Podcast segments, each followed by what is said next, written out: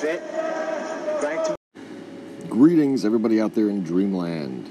Namaste and Shalom. Iron sharpens iron, and a friend sharpens a friend. I am the Beyond Top Secret Texan. You are listening to the, another episode of the Beyond Top Secret Texan podcast.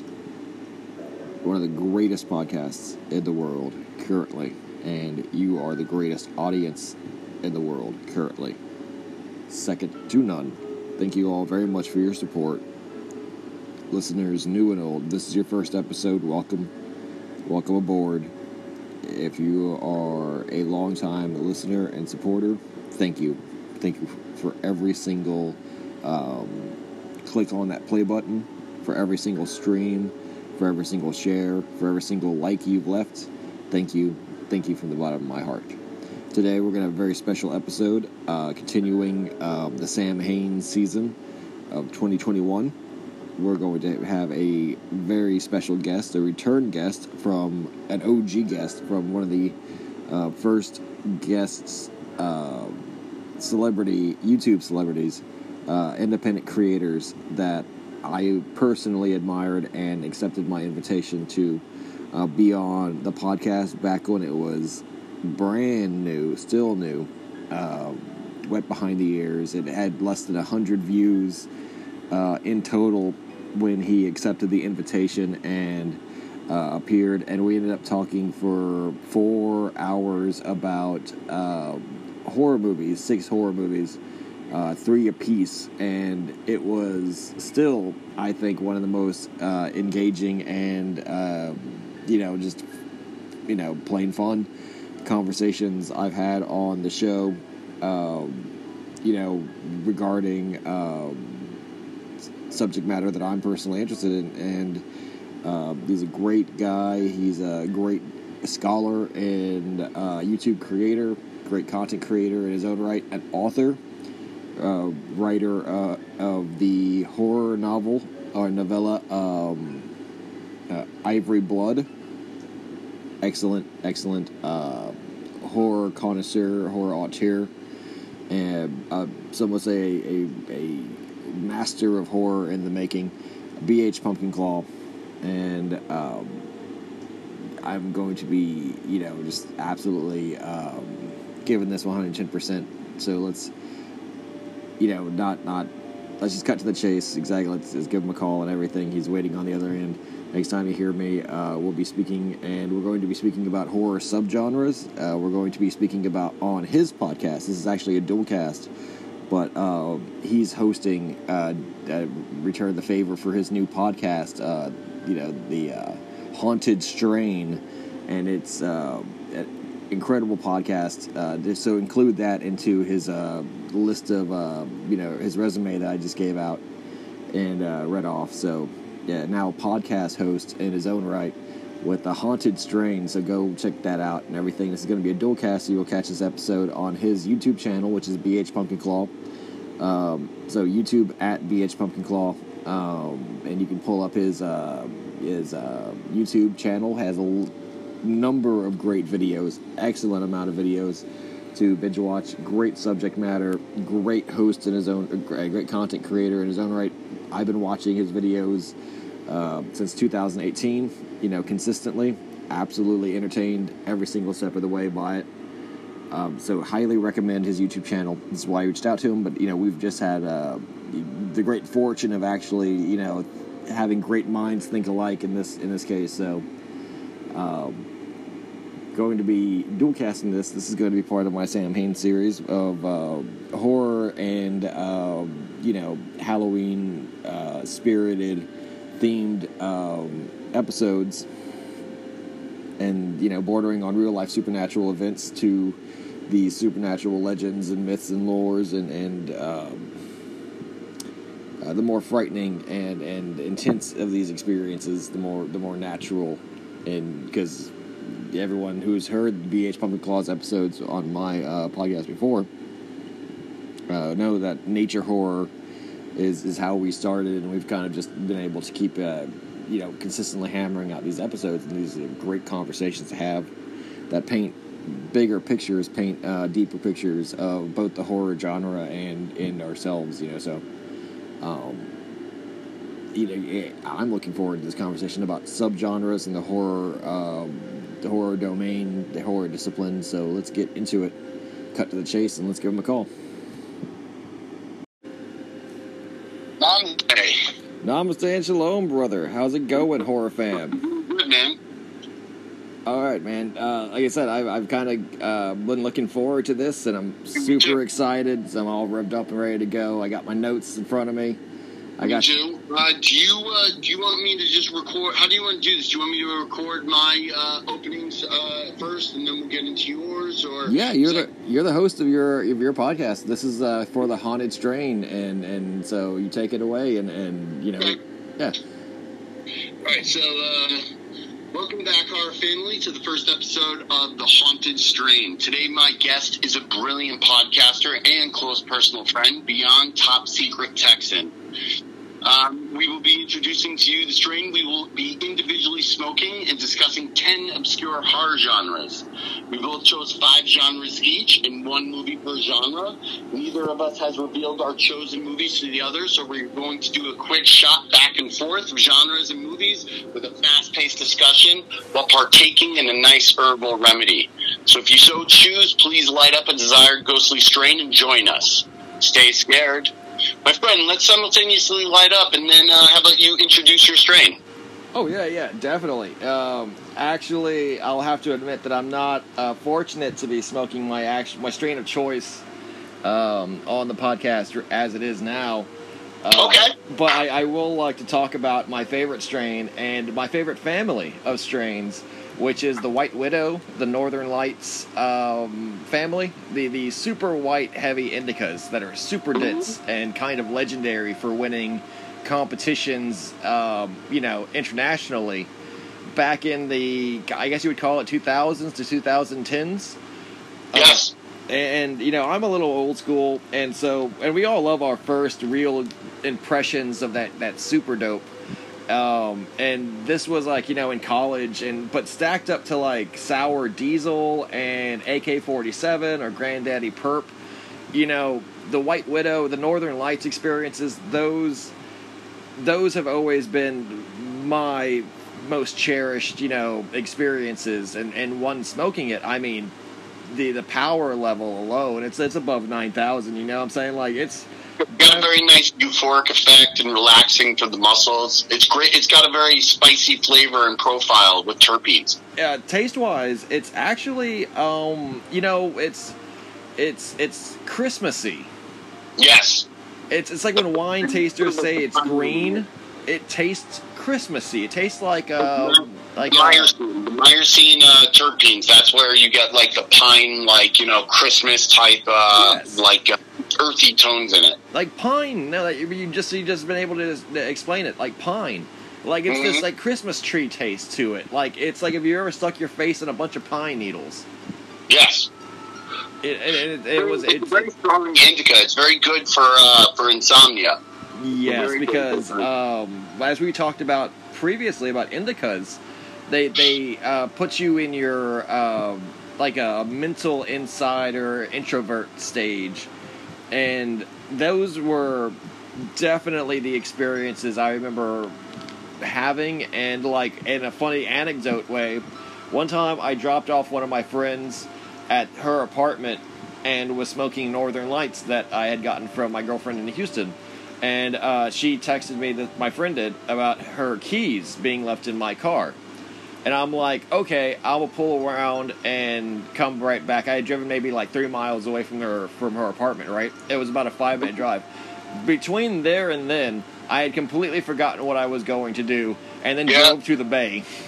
Yeah, just completely zoned out, unintentionally. Comple- completely chasing butterflies. Exactly. Like i was just like oh it's a good day today. I'm gonna go to the bay and just went to the beach and just and she called me. She's like where are you? Like i got uh, you were only a minute away. And i was all like oh i'm like at the beach. And and she was like wait what? And you know it was all forgiven because it was understood. And even i was like oh man this is like you know i shouldn't be he- operating heavy machinery. Yeah. Well- should not be that's the whole even with that, and even when you're that high, operating your body is operating heavy machinery. exactly. That's what i'm saying. Like it's one of those that you you don't have to be very delicate or nuanced or um, it is definitely a um, a a weed for the evening and Yeah. that you're going to fall asleep uh, preferably be using it to get asleep to to fall into that like um, medicinally, it is good for insomnia, people with Yeah. very high anxiety, like, you know. Is the melatonin or the the mel um, the uh, oh it's melatonin right that that natural sleep kind of remedy. I think so. It's the melatonin of strains, I think. Yeah, it's very, it's very. Uh, indicas are very powerful. That's why uh, we discussed this yesterday. Like that, indicas actually they give me anxiety when I'm out in public. Like they're fine when I'm home, but if I have to be around people, I get anxiety from uh, from the indicas. Now the sativas are like what I like, and that's what I'm just true. Uh, well, I actually have a hybrid because I have a Jack Herer and Skunk Number One, and Jack Herer is a very strong sativa, but I think Skunk Number One is a pretty easy uh, hybrid of uh, sativa and indica. Oh yeah, and I always thought that was very. Uh, it's it's a better joint weed. It's a better uh, joint marijuana or uh, cannabis. The the rolling into Mhm. spliffs, into uh, blunt cigars. It's better rolling weed than, than indica. So let me ask you a question: What do you uh, what do you prefer to watch horror movies on? Indica or uh, or sativa? Because I'm a sativa fan, but I prefer a nice indica, which I actually have tonight. So I picked up Jack Herer and Skunk Number One, and I actually also picked up Hawaii Five O. This older gentleman I work with, uh, he kind of uh, recommended it to me. I'm actually almost an entirely pure uh, indica smoker since um, for a long time. Um, actually, I do not purposely seek it out, but because of the channels that we get it through Texas, uh, basically our uh, main strain, if I had to call it anything, is like Big Buddha cheese. Um, you know, very very solid but very generic Dro strain, but it's very popular on the black market, especially in Texas. Yeah, really? Yeah, and it's kind of muscled out the other strains. It's not muscled them out. You can always find your strain dealers who are like, "Oh, this is from California. This is this kind of brand." Generally, though, the ones that I have been personally getting for a for a number of years now is um, a Big Buddha cheese, a nice orange. Um, you know, it's good. It, it's it's That's kind of quality. orange orange kush cake. Orange kush cake has a nice like orangey like fluffy flour. Yes, it's a nice fluffy flour. It's it's not like um, the the White Widow or the Peacemaker um, luxury, you know, uh, hybrid types that or strains that you would like. But uh, it's it's uh, you know it's solid. It's not perp. Sometimes we get perp. Sometimes there is perp. I'll, I'll correct myself. Sometimes it goes between seasonal, the Big Buddha cheese and the uh, perp. And sometimes there's nice perp leaves. You can tell like there's a nice perp shine to it but um, you know it's not granddaddy perp so it must be a perp hybrid strain and like there's a meme online that i like laughing about where it's like states where it's legal and people are like running off and name dropping all these exotic brands and then it's like states where it's illegal and the guy's like what strain is this and it's like it's weed dog Yeah, well, I mean, I'm in where it's legal, and we I, I've tried Granddaddy Perp, and it's amazing. Oh, and it that's is. why like the medicinal, like the, the legal business here, and the black market is thriving right now in my state. And I'm not going to say where I live, but well, maybe I have in the past. But uh, but um, i post my location on every single one of my videos and i think it, Yeah. I'm i'm like i don't want to give away my location but it's literally on every single one of my videos sometimes you just like blur it out. But anyway, my state, like the state has been regulating it too heavily, even though it is recreationally legal here. And the black market's thriving because of it. Many people I, I work with, like, you know, they like getting it from the black market. But I, I like having the options of seeing, like, my, like, the bud right there. Like, I like having a large menu and knowing that since it's coming from a company, it has to be regulated. And, like, you know, they can't lie about it. I, uh, we get this is mostly shipped in from regulated, safe markets, and it's mostly gotten through legal channels in other states and moved through the state lines to where we are, um, or locally grown. And the grow ops here, you know, are obviously um, it, it's clearly several just uh, major, but but you know limited in um, imagination. Like they grow Big Buddha cheese because it's extremely easy to grow. It's extremely profitable. have that it's, here though. I would like to try that. I, I live in the north northeast, and uh, I I don't think we have big Buddha cheese. it- I gotta. I'll ask around.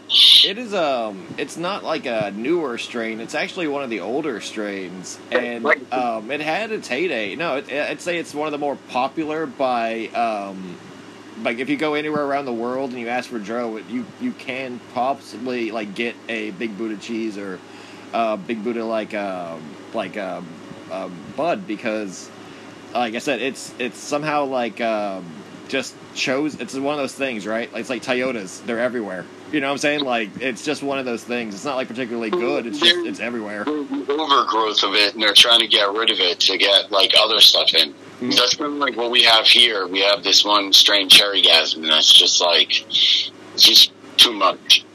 Uh, exactly, like it's just one of those market things, and it's like I don't grow, I don't have like gigantic grow ops, but I'm pretty sure if there are gigantic grow ops that supply locally, they're growing just this one kind of uh, strain, which literally everywhere I've been in the last ten years locally, um, it has always had it, and it's it's or they got it from California, and it's that's how they get the different stuff around here.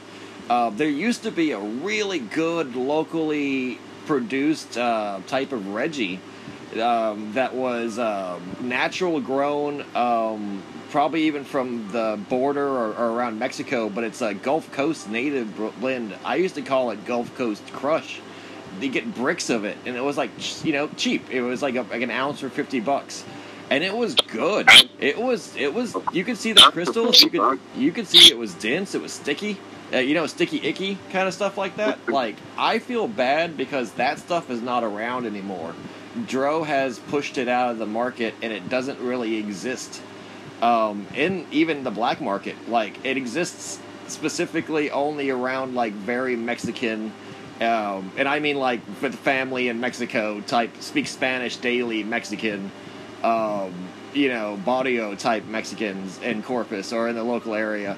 Um, and and every other more um, like college student or middle class or you know regular non you know um, part of that ethnic, you know, little circle gets dro, and it's just because it's it's more fashionable. It's you know stronger. It's uh, relatively you know cost. It, it, it's better for dealers to deal. You know what I'm saying? Like they have their motivations, and it's very rare to get that good old fashioned. Um, like uh, homegrown, like you know, what I'm saying like that kind of like well, this is like specifically Corpus Christi, Texas bud, Gulf Coast of Mexico type bud, and it's very much like, uh, you know, it's sad. It's just time times are changing.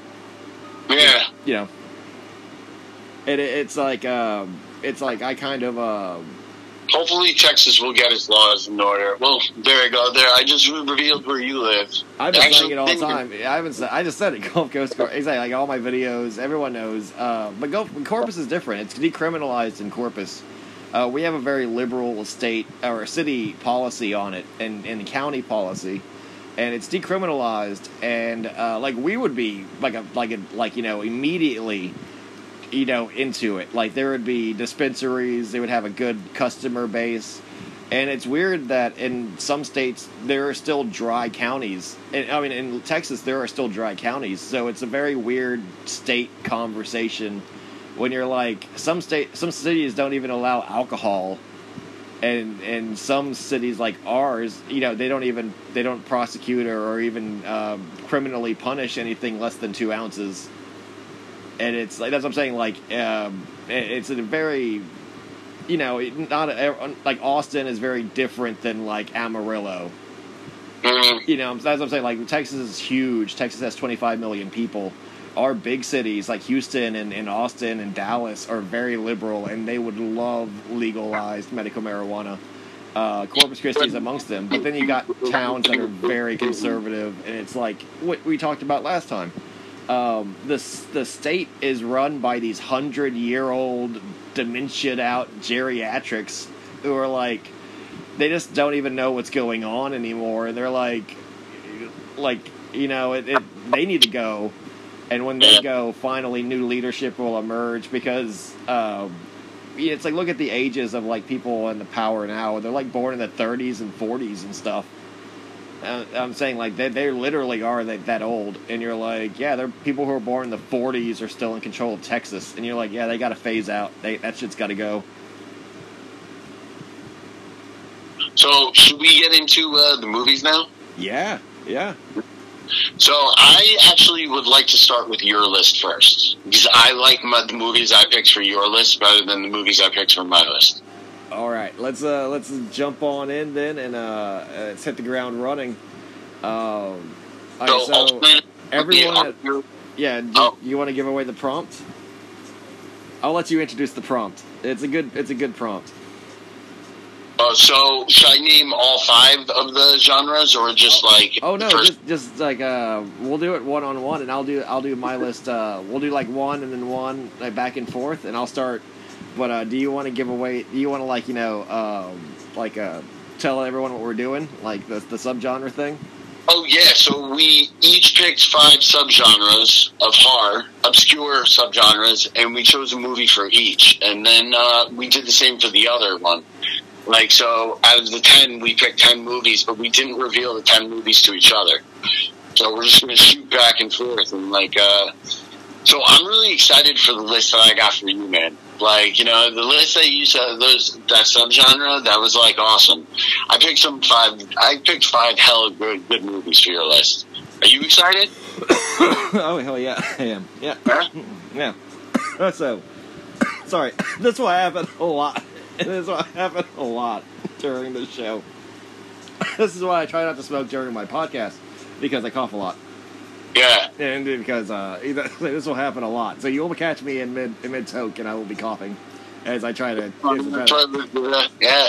as I say, like you will you'll catch me in mid toke all the time. All right, so um, we'll go. First one I have on my subgenre list, and um, I'm glad you appreciate it because a lot of people don't appreciate these uh, subgenres. But looking it up and researching, I've actually found several lists that were just exactly what we wrote. Like Yeah. Well, on yours. Uh, I really, I'm really impressed with the list I put together. I think I put together a list of five damn good horror movies. Well, you you have a you have one on your list that when I typed it into Google, a list had appeared on Wikipedia that was exactly what you wrote. Like it was it was kind of like I was like, see, people get it. like, see, this is a thing. Like so, first uh, on my list of five is uh, alternative zombie art house. Yeah, I had so many on my list for this, and I just like, but then like last minute, I not last minute, last minute last night, I I picked this one, and I think it's a good one. I actually am gonna go watch it after this. All right, so lay it on me. All right, the girl with all the gifts. Oh, that's a good one. Oh, that I had that one as a contender for the one I Very gonna underappreciated movie. I don't think he got enough respect in like uh like even even marketing, even like letting people know it's out there. I, I feel like it's also like it could be in the same uh, universe as uh, The Last of Us, Yes. and I that was like kind of cool. I was like, this could be like Last of Us like side story, and like the idea that what if like a pregnant woman got bitten by a zombie? Like this is kind of a discussion like nerds like us, like while we're smoking, talk about. I Yeah. have another movie on my list further down that I I literally have in my margins connected to the Last of Us universe. Oh, awesome! That is fucking cool that you just said that. That, that whole like um, that's I have a I have a, movie on my list that says connected to the Last of Us universe possibly, and I'm like that that's that kind of connectivity to other franchises. You're right. That makes movies more significant. I think. And Yeah. yes, they're not in the same of like who care like we're fans. We can make our own theories. We can Well, that, that's what I base my YouTube channel on. It's just connecting theories between like you know Mm, no, exactly. Uh, and I know, like, yeah, the, the license and the property uh, creators and owners didn't agree on it, but yeah, you can do that in the real world. You can have, like, It's not technically co- like uh, you know, it's also not technically ripping it off. You're paying paying homage to. Sometimes paying, uh, you know, what is uh, mimicry is the best form of flattery. yeah, or Uh, the, the, the idea of the creation of a genre in a, in the modern day gets very uh, stigmatized. Even though we have like a hundred Dracula movies, we have But so, but you know what? And they don't. I think each one deserves its own like look upon. Like, have you watched that new Dracula series on Netflix? um Castlevania, or No, no, no. It was actually called Dracula. Oh, I haven't I haven't got around to even uh, hearing about that. No, that must have fallen off my radar. I will check it out though. Did you watch the Castlevania uh, Netflix one? I watched the first two seasons. I couldn't get into the third season. Oh, that's that's understandable. Yeah. But the first one is really good. The first season is good. Oh yeah, the first season's great. And I, I like the second season. Just Oh, uh, understandable though. They do fall off in quality because Netflix doesn't seem to really care. It- Yeah. you can tell in all of Netflix's shows, they're just all like, "Oh, it lasted past two seasons." Eh. like, you- like at this point, we're just leaving it up to fate, and like they just like kind of make really poor decisions, and that's like why Netflix is shooting itself in the butt. But uh, yeah, go. Let's. that's we're getting off this tangent. Um, no, my choice for alternative zombie art house movie was Dead Girl. ooh. Have you ever seen Dead Girl? Uh, no, I don't even think I have, but I have it on my list though. Dead Girl. Oh, you should definitely. Um, uh, so it's a very small club of people who have seen it, and definitely um, uh, try to rush into it uh, as, po- as quick as possible because it's a, an intensely good movie, very disturbing, and it's very low budget. So it's all like, um, you know, it's it's it's a in many ways the antithesis of a modern zombie movie, which is like your Zack Snyder's uh, Army of the Dead or uh, World War Z. Um, in many cases, even like uh, Walking Dead, where it's these super big budget, super big sets, like hundreds of extras. You know, um, your your your hero's journey, which has become kind of cliche. This is a movie about. Um, uh, a couple of high school kids who find like a, an abandoned laboratory in the middle of the forest near their high school, and in the basement there's a zombie woman, a zombie girl, a dead girl, and she's like chained up, and because she's not alive, they decide like the the bullies, the antagonists of the movie, are the friends who decide to exploit the situation carnally. You know, um, so they take advantage of her, like you know, Yeah, her and- dead. and, and the the struggle of the movie is this boy who decides to rescue her and it's a like i said it's a very alternative zombie movie very much not what anyone expects in the zombie genre it does not follow any of the zombie genre beats that is absolutely Yeah. like a. while G- girl with all the gifts is a very good movie um, very much a different take on it like a very good take on it um, it is still um, like you know the things I just said, big set pieces, hundreds of extras, uh, and that's just how zombie movies are made. That's like you know, that's the zombie movie um, um uh, fundamentals. And this one puts it all on its head. With zombies, people have expectations, and like the one thing about them that I find very interesting is that the running zombie being sometimes a controversial, like among certain hard bands. I like it. I just know that I would not survive in a situation like it, and it's like one of those scenes now now that I'm an adult and have already done things with my life, but you know know my limits. Like when you see a, a scene with a guy out running a running zombie, you're like, I don't got the knees for that. Yeah, and it's, uh, my lower back, my, my lumbar. Ah, exactly. I just feel head on the back going, that fix itself. Like, go on without me. Like when I saw a zombie lightly jogging at me, I'd be like, ah, motherfucker. like I did not want this today. that reminds me of uh, the Key and Peele sketch, uh, Racist Zombies. Racist zombie. Key and Peele was funny, and um and uh, oh um um Peele has become a director, a horror director. Yeah, he did. Um, he was executive producer of Candyman, but I liked Us. I thought Us was a very good movie. I have not liked many of his movies. I would like to say I, I'm actually very disappointed with. Uh, that's a discussion for another time. That's a discussion for another time. But he he does have a lot of promise, and I think it's good that anyone is making horror films. I'm a very much a horror snob. I'm, I'm very, I got- yeah, I'm very much a horror elitist, and I like indie horror and I like low budget horror, and thus I get very like um, um, provoked when some directors get a lot of attention, and I'm like, man, hundreds of horror movies that are good are being made every year, and they don't get like a quarter of the press that you know Peele does.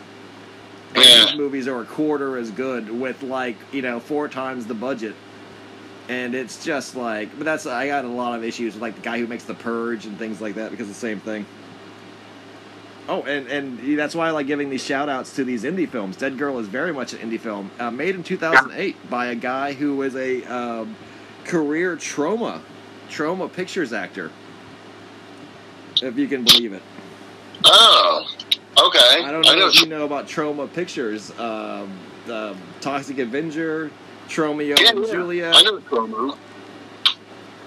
Yeah, Toxic Avenger, Duke Nukem, uh, Poultrygeist. Duke, yeah, Poultrygeist. uh, Poultrygeist is, is actually a pretty good um, comedy horror film in its own right, and I would say is a must watch for, for any Troma fan. But yeah, Dead Girl. That's my that's my uh, shout out with uh, honorable mentions to Cemetery Man and One Cut of the Dead. I have seen Cemetery Man, but I have not seen One Cut of the Dead. One Cut of the Dead is a Japanese film that is about a a director trying to film a zombie movie when a real life zombie apocalypse occurs. That's kind of a funny. That's an ironic situation. Yes, and it I, is. because the chance of it of, it of it happening, I mean, pretty often every year or two there's a zombie movie being made. So It, it is very much a meta film, and and it, it I definitely is. Japanese They- Japanese horror films have a touch of irony in them. I, I truly enjoy. Oh, yeah. Like you, know, you look at it, it's kind of like a little nuanced.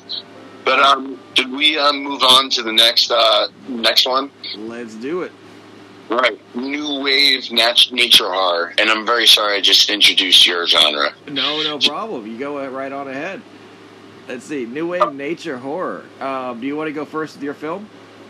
Let's- Sure, I picked uh, the Pack from 2000, an exploitation film. Good. It's a remake of a 1977 film. It's basically about this family uh, who lives out in like like farm area Australia, and a pack of like rogue feral dogs basically corner them and find an easy meal, like a family of like four, and just you know it's like a home invasion but with dogs. It's like almost like Cujo forced inward. I Now, would you appreciate it. this is as good as uh, Razorback? Uh, I don't think they can be comparable. This is like a modern movie, and Razorback is like an '80s like exploitation. Definitely, heard. there's definitely similarities. You can tell with exploitation films there's similarities because they Australian films have a perfect way of making like a vast area seem like appear as if it's going in eternity. Yeah. Like it looks much bigger when the Australian outback, like you know, than like Nebraska or like one Dakotas. Oh, I agree. I agree. Um, that the Australian uh, landscape or the Australian uh, life itself, like the animals, are as much a character in the films. And if you're going to pick an Australian movie, I will pick an Australian movie as well. Blackwater 2. Oh my God, Blackwater, Blackwater two. You think the second one's better than the first one? I. Okay, I like caves. Yeah. I like uh, crocodiles. You put caves in a crocodile. It's a, I like caves. I like crocodiles. You put crocodiles in a cave. You got me a movie. I haven't, I haven't seen it, and I've meant to see see it. I, I kept actually, I'll be honest with you, I kept pushing it off because I like the first one so much. I was hoping this one wasn't terrible. Like, The first one's good. I, I, I know you've done a video on it, and I really like your video on it. Like, I really like the idea of it being like a river guardian. oh no, that wasn't on Blackwater. That was on Rogue.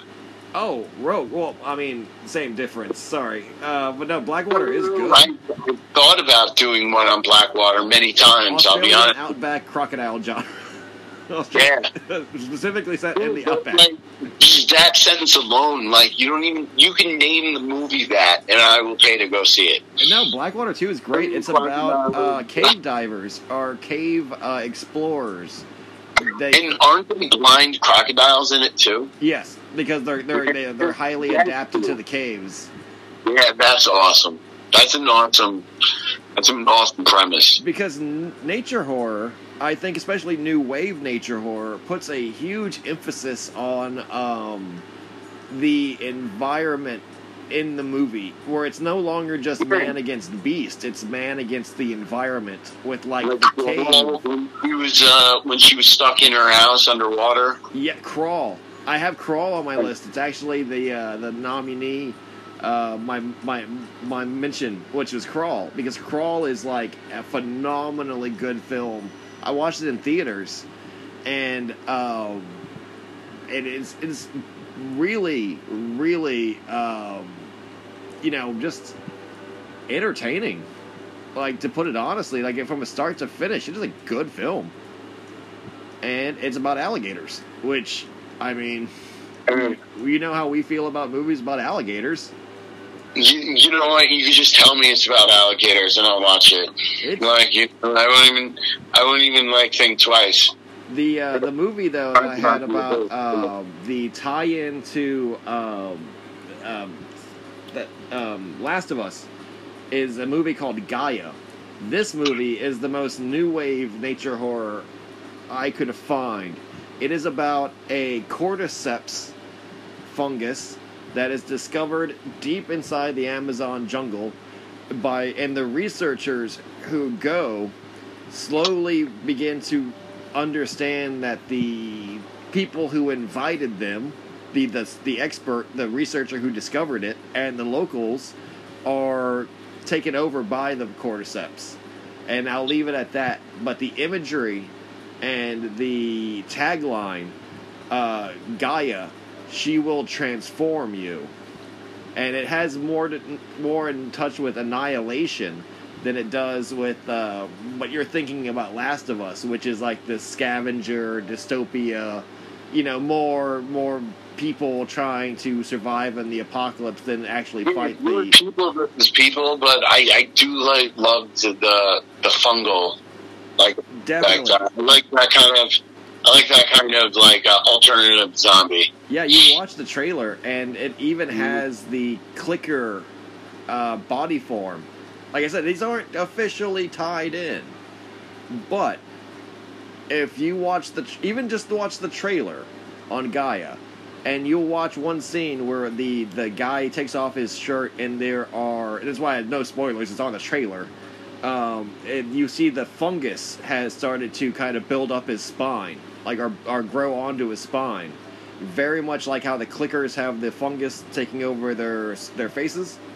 hmm Yeah, I'm saying like it's it, I they're not officially connected, just like how the girl with all the gifts is not officially connected. But I mean, there are funguses that create It's a nice. It's a nice homage to it. It's Yeah. a nice, like, you know, kind of the one of the the best uh, the best horror uh, one of the best horror properties in the last 10 years was The Last of Us. Regardless of how you feel about the story, it is our um, Night of the Living Dead. It is our Dawn of the Dead. Like our generations. That's fair to say. Yeah, Last of Us is a fantastic story. Like I told you, uh, years after it came out, my uh, girlfriend would play the multiplayer literally all night um, sometimes. And like that was four or five years after the game had came out. Like that's what I'm saying. Like that was it to a to a large amount of people. That Last of Us is a very significant intellectual property. Significant to me. I love. Uh, I love that one. Actually, I think I like the sequel a little bit better. But Yeah, I'm, just uh, like, I'm a big fan of it. just like how it uh, affected the just how Night of the Living Dead or Dawn of the Dead affected that whole generation of people in the '80s. Uh, Last of Us affected the people of the 2010s. And I really think like that it really made them think morally and like think ethically about things. Like say, like imagine themselves. HBO better be. Uh, that's why the HBO better be careful with like Last of Us like show because I think there's gonna be a lot of people with uh, sharp eyes on it. So uh, should we maybe move on to technological body art? Technological body horror number three. Technological body horror. movie that I was most excited to talk to you about. Like this immediately. Can I say my runner up first and then I'll say this one?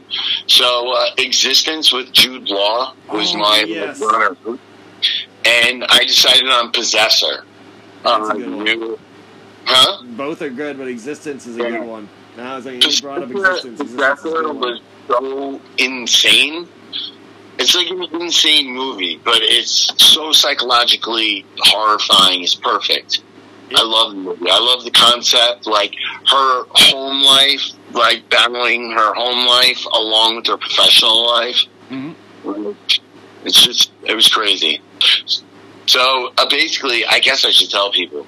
Uh, uh, basically, you need to go see the movie, but uh, the um, the premise is that if you were an assassin, like you know, you would take over someone's body. This uh, this company, which like knock you out, implants. Ooh, I need to do that again. But anyway, this company would knock you out, implant uh, a chip in your neck, and then uh, speaking of the strain is already taking effect on me. So It's the indica effect. Yeah, that's, that's the indica. Well, it's a hybrid, so yeah. Anyway, it's it's about com- a company that uh, that perfect for assassinations. Like if you want to get out a high level person in office, you would infiltrate one of their own people, and like they would knock them out, and then plant a chip like indiscriminately in their neck. And then an assassin would like connect with them on the brain waves and like basically take over their body and live as them for like a couple of days and then finally kill their target. And it's basically about the assassin now. She's battling with her home life, professional life, like it's just mentally draining being someone else for so long. So it's it's pretty nuts. It's like I feel like it's our new uh, Total Recall. And that's Like this- Possessor. Yeah, Possessor. This is my first time hearing about Possessor. Um, it's, Oh. it's good that you're bringing up these movies because, like, exactly, like my radar isn't isn't like all seeing, so a lot of it falls in the cracks. And um, there are so many good movies being made, like all the time. Like, yeah, that no, I'm gonna check it out. Possessor. Uh, it's actually by uh, Cronenberg's son. Oh yes, I actually have a, a Cronenberg son on my technological body horror list too. Get out of here, really? Antiviral. Really? That's David that- Cronenberg. Antiviral. That can't be uh, a coincidence. That's uh, that's think alike. And when I Yeah. said technological body horror, I was like, I should have just said Cronenberg. I should just said Cronenberg. That's one of the actual thoughts I had, and I was like, maybe that's hard to understand. I should have just said Cronenberg. and would. well, I guess like you know, uh, saying that was a long way of saying Cronenberg. Like, was a long way of saying Cronenberg. Long way of saying Cronenberg. Like you know, yeah, exactly. Yeah, that's exact. So I got antiviral, and I don't think anyone's seen antiviral. I think I'm like, the- like I, I was like, did I imagine antiviral? Like after I watched the first time, I was like, am I fucking like making this shit up? Like, am I going through this like videodrome psychosis, where I'm like imagining terrifying movies, like and that are like fucking with my head? Because it gave me nightmares. Like antiviral is a fucked up film. And body horror is a fucked up genre, so to be a fucked Yeah. up film in a fucked up genre is is because they test the limits of mental and physical, like uncomfortable. uncomfortability. Mm-hmm. Oh, it's absolutely so much cringe. and physically uncomfortable. It puts you to your limit. Like you know, things are not out of place. Uh, are things are out of place, and they're not. And you It's can not even subtle. It's some movies do that with cannibalism. Some movies do that with violence, or the the implications of like That, that's really sometimes not even uncomfortable. That's just like putting you like you know that's shock value. yeah, Like well, yeah. uncomfortable is where you're like kind of like you're gradually being the having the level and the volume raised on it, like over, and the limit is gradually being pushed. So you're basically a frog in a in a in a gradually boiling pan. Like you don't know you're about to be boiled alive. Like it is hardcore. It, it really is. And you're like, holy cow, this is uncomfortable. for Yeah. anyone uh, listening who has not um, subjugated themselves to the, the masochistic experience of watching antiviral, um, it is about a world, a dystopian world, where celebrities are like part of a capitalistic enterprise of selling diseases and like cells of their body to companies that can like clone them and uh, make their like like like uh, consumer products make their bodies into consumer products for and it's exactly what it sounds like. It is fucking terrifying. And it is like and not like boo oh there's a giant monster or like there's like a like, i mean it is a world where you're like plunged into it yeah uh, by a, a guy who's actually obsessed it's not a victim movie it's not like martyrs where you're like yeah that girl doesn't want to be there you know like in a in a good world this wouldn't exist this is a world where everybody wants this to happen and e- this is why it's happening. It's not like it, there's not even the excuse of being like, yeah, there's a sex dungeon, but you know, in Hostel, but you know, surely if good people knew about it, that wouldn't be allowed. Not like in a world where people buy viruses that uh, celebrities have had in their body to inject into themselves so that they can share the sickness with their favorite celebrity who in the movie is represented by a woman and this super fan of hers. And like it's it goes beyond the ideas of cannibalism to the ideas of like flesh idolatry it is a very nightmarish future um Yeah. that if you say if you are alive it will disturb you it's it's like um it's not like serbian film but it's close I've never seen Serbian film, and I kind of don't want to.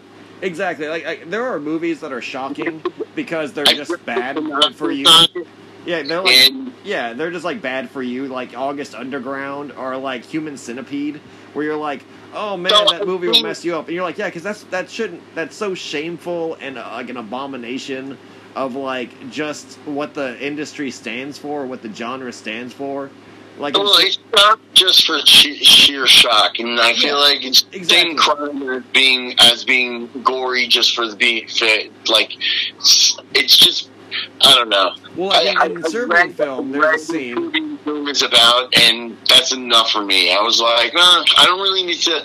Reading it is shocking and interesting. Uh, reading it is just as shocking because I can to- I can create the tone of the image in my head as I want to. But a movie, I have to go through what the director's tone was, and if their tone is a lot more extreme than my tone, I'm gonna be. I don't know. It's gonna take me out of the movie.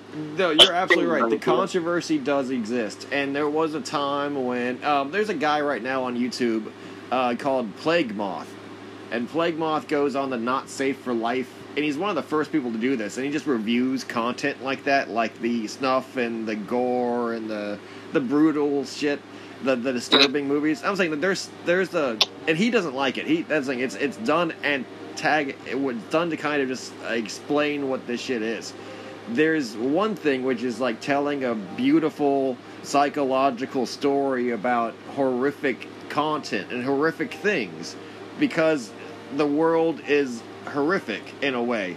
Then there's making it worse.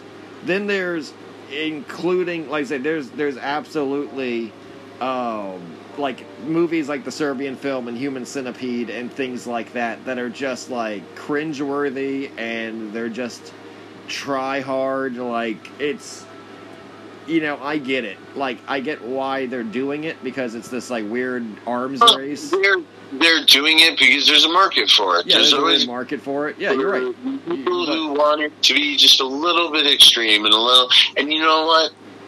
As long as they don't take it to a, I can't, I can't even say if as long as they don't want to take it to a dangerous level because there are people who say that about my like you know taste in horror. People, anyone is going to judge on horror, and I can't judge on Serbian film.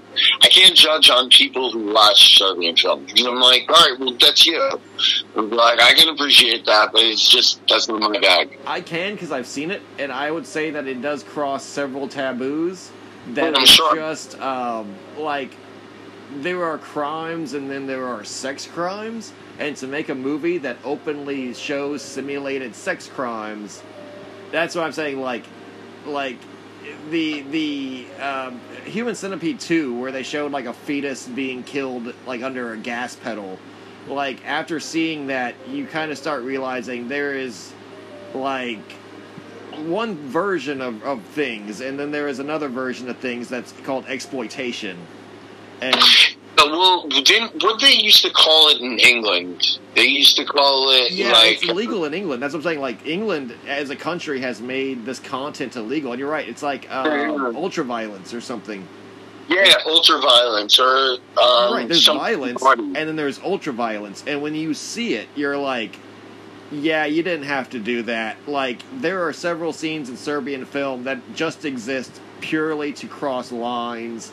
Yeah, to make Yeah, not story. It doesn't it doesn't propel the the story any further. It doesn't aid the plot. It's just like, hey, I'm going to see if you. It's like daring you to continue watching it. Yeah, and I am not a pussy when it comes to this. I, I watch videos of real people getting shot in the face. Um, like I say, I am not. Um, the, the fact of I'm saying that these were simulated sex crimes against children, and as I'm saying, like that's no matter how you want to say it. Like, yeah, it's not a matter of being a tough guy or not, or liking this genre or getting it. There, that is fucked up and wrong. And I would, I think the FBI would agree. I think, I think the FBI would agree. Interpol would agree. And then, Yeah, but uh, no, uh, yeah, I'm saying like it's dangerously close to the line. It is dangerously close to the line. Where you're like, I know what I saw, and to repeat it kind of makes me feel bad. like you know what I'm saying? Like, like I rather Yeah. watch cartel videos. Like I've read I've read what it's about, and I can yeah, I can understand that. yeah, I'd rather watch cartel videos all day, all night. I I'd rather sleep with cartel videos on full blast, exactly like than than Yeah. watch Serbian film again and shit. And it's just because it's so fucked up conceptually, like conceptually. Like it's not what it, it's not what's going on or what it looks like. It's what's going like what it really represents. And you're like, ah, like oh, that's just you know Yeah, you've you've done it. Exactly, like that. That that's the line, and you've crossed it. Like, and I know Serbian film can be say like, oh, it's a satire or it's against it, and you're like, it it doesn't. Like it's dangerously close. It's dangerously close. Um, but yeah, let's um, go on to number uh, or four. Um, independent found footage. All right, do you do you want to go first, and I'll go I'll go second? first. I'll go first. Okay, so uh, I have three on the list that are really good independent uh, found footage movies, and I tried to pick my favorite out of them, but um, I'd rather just go by um, obscurity. So the least obscure, the one that most people know about, is As Above, So Below. Yeah, that's good. I like that lot. Yeah, that was interesting. Pacing, excellent pacing. It, it wasn't. Uh, it's it's the line is over the top and unbelievable, but to the point that it becomes like Event Horizon, but in the the tunnels of Paris. Like if anyone out there is on the fence of watching it, I would say Event Horizon in the tunnels and sewers of Paris. Yeah, it's is, uh, like a cave version of Event Horizon. yep, yep, like like a more realistic and grounded version of Event Horizon. Yeah. Hmm? like um, um, the the other one is uh, Area 407 because I feel like everyone's already watched As Above So Below. Um, as the kids journey down to like uh, their own purgatory and, and kind of like hell experience until they're reborn um, as day breaks, basically uh, from the ossuary underneath Paris, the Paris catacombs. Uh, but Area 407 is a forgotten film, as is the other one, S&M Man. Area 407 is more science fiction horror, and its plot is, you know, because it's found footage. Its plot Mhm. is it's a group, it's a plane full of people, like, a, like an airliner full of people on vacation, and the plane crashes in the desert of um, America. I don't know. I think it's in the, Nev- I don't know somewhere in America, Nevada or something. And it, it's Area 407 on the map, right? Like Area 51. And as they walk and try to find rescue over the course of a night, they're hunted by dinosaurs. What? And I'll exactly. I will leave it at that. Where it's this. uh, that sounds that sounds awesome. if you watch the trailer, they give all of the secrets away in the trailer, but to actually see it unfold, like this is one of the rare movies I'm like, don't watch the trailer for because it literally gives away all the best moments. When you watch it play out as a found footage film, it is uh, a very good experience, and but it's not even on the Wikipedia. You look up Wikipedia on yeah, found footage films, and it gives you the lists of the whole um, history of found footage. It is not on there, and it was Yeah. made in 2008. Yeah, I want to say it was made in 2008. Um, and I remember watching it um, on my laptop, and I remember like I'd say I remember the weird first time I watched it because I would just download movies, and it was one of those things I had no idea what I was watching, and then watched it happen. I was like, oh, dinosaurs, and even saying that kind of is like giving away the the because when you watch it happen, you're like, whoa, you're like, whoa. But the other one, S and M Man, is uh, another old, forgotten film, also not on the wiki. If you like Poughkeepsie tapes, you'll like S and M Man. I did like, uh, I did like Poughkeepsie tapes a lot. If you like S&M Poughkeepsie tapes, it's true crime, serial killer, super serial killer, uh, dark, fucked up, like gr- like just really fucked up, like. Uh, that's a, like there's a line. This is okay. Where you're like you're talking about a serial killer. The crimes are clearly evil crimes. The guy is clearly evil. Um, you know, like like it's not sympathetic at all. Uh, unlike Poughkeepsie tapes, where he's kind of like a superhero. Um, Mhm. it's it's about a man who's this little nerd guy, um, and he's a serial killer, and he contacts a director who he wants to document his serial killings because he is not getting famous because the um, police and everything are not adequately investigate or putting together the pieces, you know, and he wants it to kind of like he wants to be a star serial killer, and it's kind of like a serial killer's diary where they talk about uh, like um, have you seen a Vernon Troyer or uh, um, Tre- oh, what was that movie? Um, Eight millimeter. no, it was a it was a it was kind of a mockumentary, but it wasn't about a slasher. Trevor, um, what it was on Netflix for years.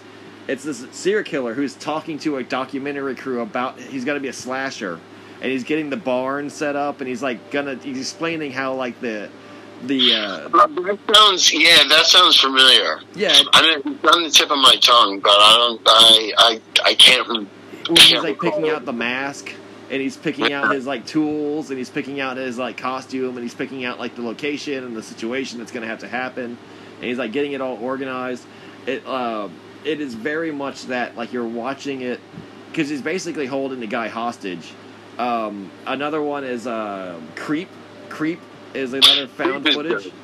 Yeah, creep is very good. and also about a serial killer who um, is having a man document his life, and it very much is like that. You're getting an inside look at pure evil, and it's it's frightening because it's so familiar. It's almost like you're looking in the mirror. Yeah, creep. Uh, creep. I watched alone one night, and I uh, agree. I'm glad I watched that. It was on Shudder. So um, I'm gonna go into mine. Uh, mine is Hell House LLC. I'm sure you probably guessed that, right? That is a good one. That is that is a good one. Yeah, I watched your video on it too. I'm gonna. I'm actually a newcomer to this series. I was casual to it, but it is a fantastic found footage. Like I would recommend anyone watch it.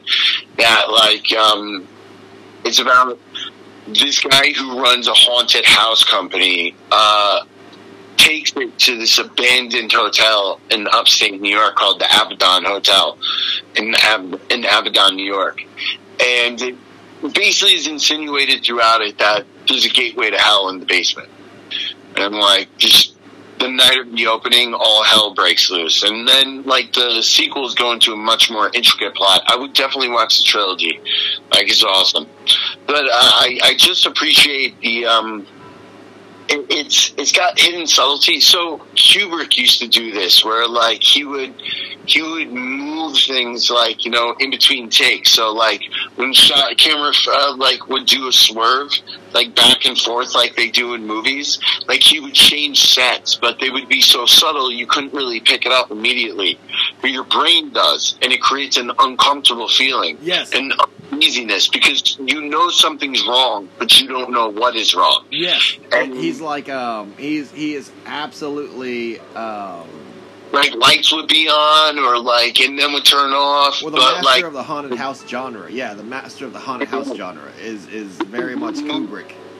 Things would move around and like you couldn't pick it up because like it's so subtle and i feel like Hell House llc did that whereas like there were subtleties in the backgrounds and um and like almost like Flanagan's uh, The Haunting of Hill House, like where there are ghosts hidden in the background that the film does not acknowledge.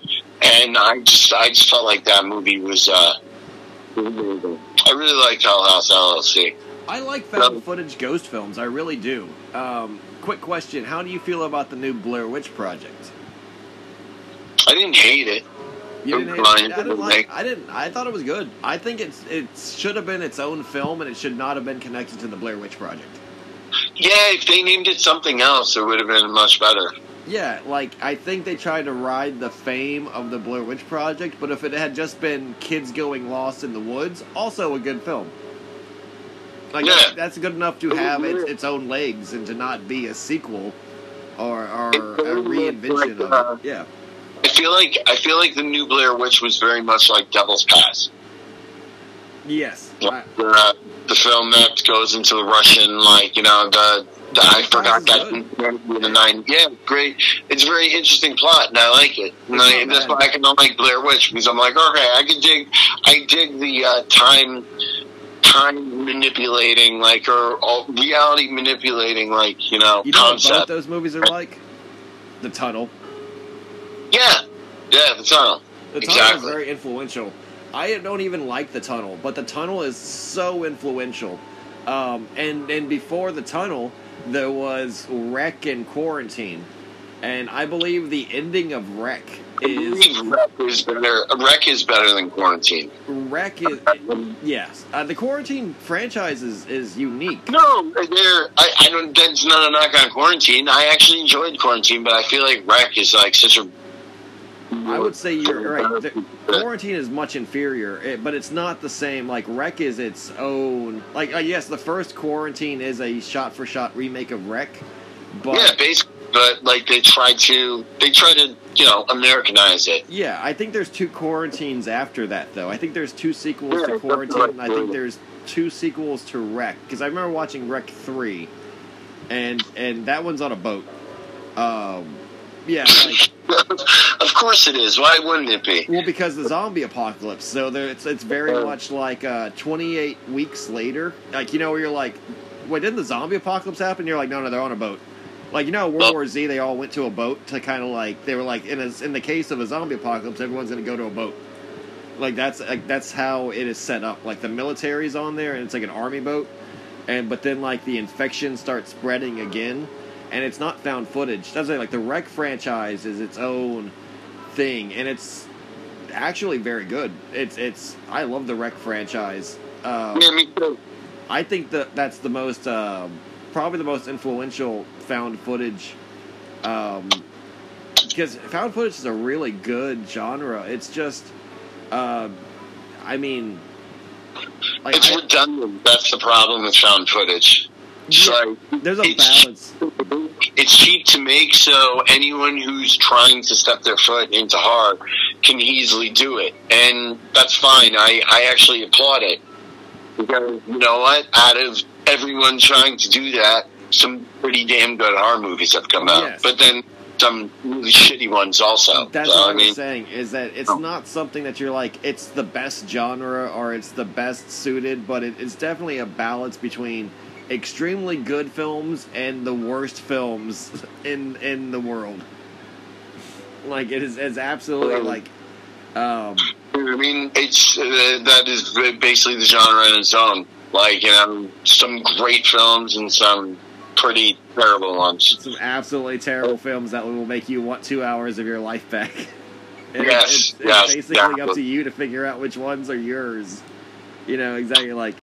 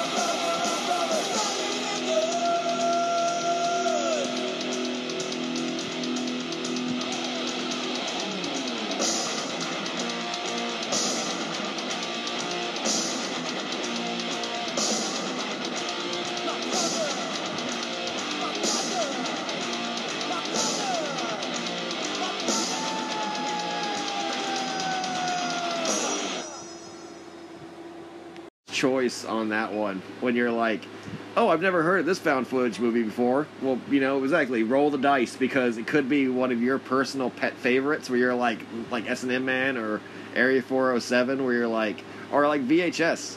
Um, I have friends who hated VHS, and I loved it. And when I watched VHS 2 in theaters, uh, somebody in front of me threw up. I feel like VHS 2 is better than VHS. Yeah, yeah, it was. And no, you're absolutely right. VHS 2, I'm very fortunate to have seen at a midnight premiere in Houston.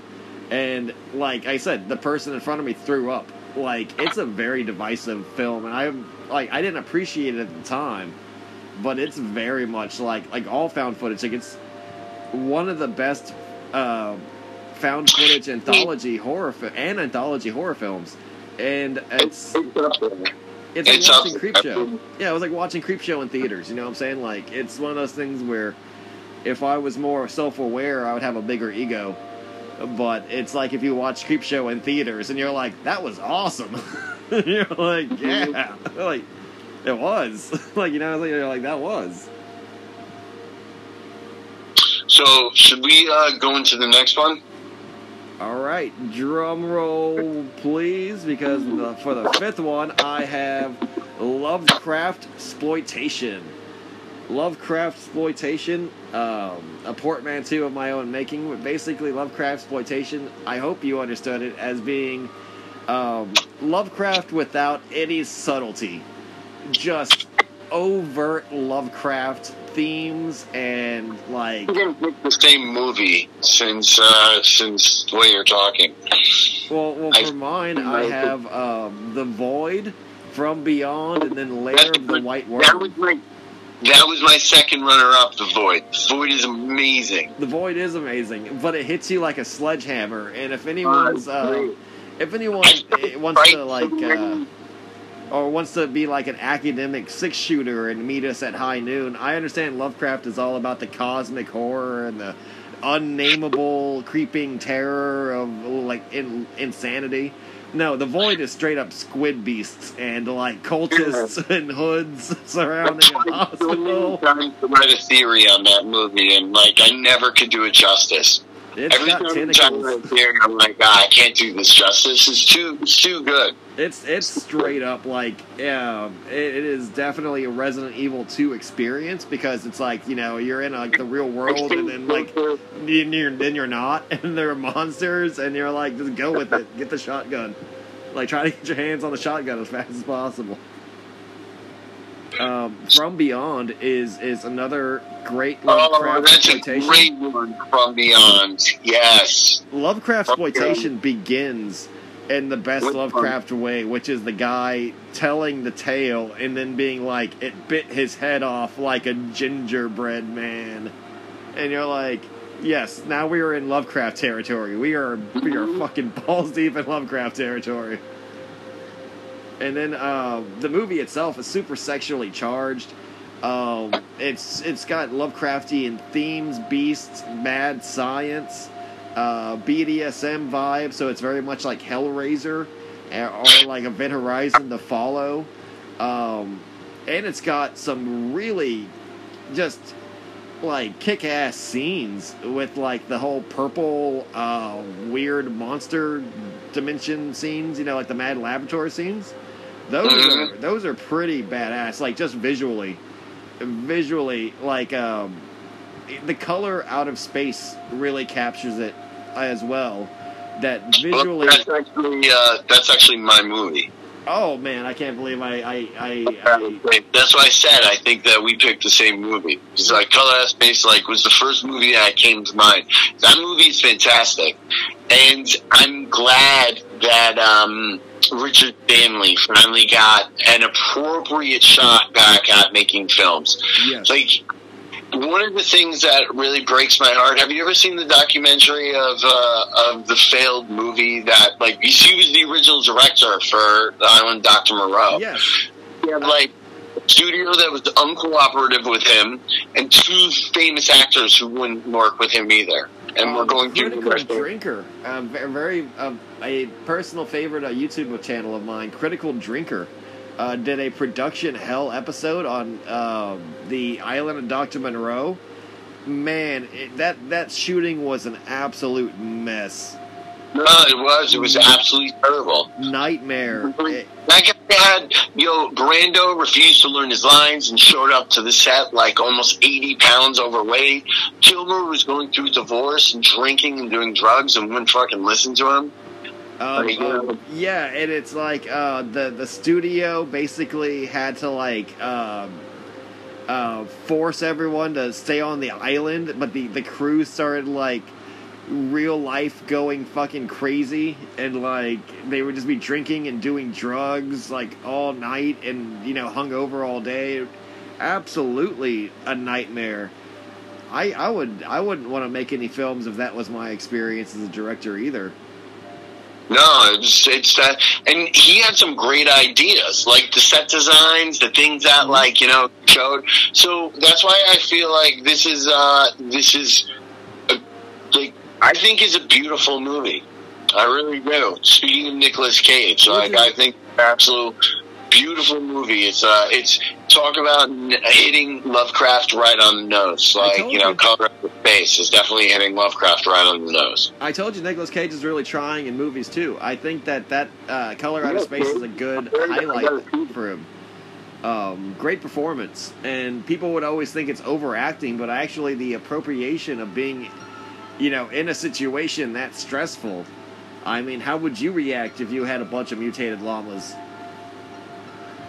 You know, or this alien color thing in your well that was Possessing your entire family. Yeah, possessing him. It, it is a possession film as well. That film, it's it's like you know he's being possessed by this entity, this otherworldly like, um, it's like annihilation, but on the farm. Um, but uh, the other one I have is Lair of the White Worm. Oh, that's a great one too. I, I'm very old school. Yeah, I like, um, of course, a lot of British uh, horror films, and I feel like even though this isn't a Hammer horror film, it is uh, closest to it, and it's it's rewarding because those films are kind of like out of date, um, in in a way that when you watch them, it's like a, uh, it's like a, you know, they're different. They're they're they're old school. This one at least has a lot going for it in terms of humor, in terms of set design. Like uh, the the plot is very Lovecraftian, old school Lovecraft plot, um, with the ancient cults and the ancient evil and the ancient cave. You know, like the, uh, everything evil is underground in Lovecraft universe. It's very much like a if for a true Lovecraft fan, and um, I'm gonna be honest, one of the sexiest um, villainesses of all time. Absolutely, hands down. Um, if if you want to really, you know, fall in love while watching a movie, watch Lair of the White Worm. it is a cla- It is a classic. Uh, it's eighties, right? Oh yes, um, and it's got Yeah. Hugh Grant. It's got a very young Hugh Grant.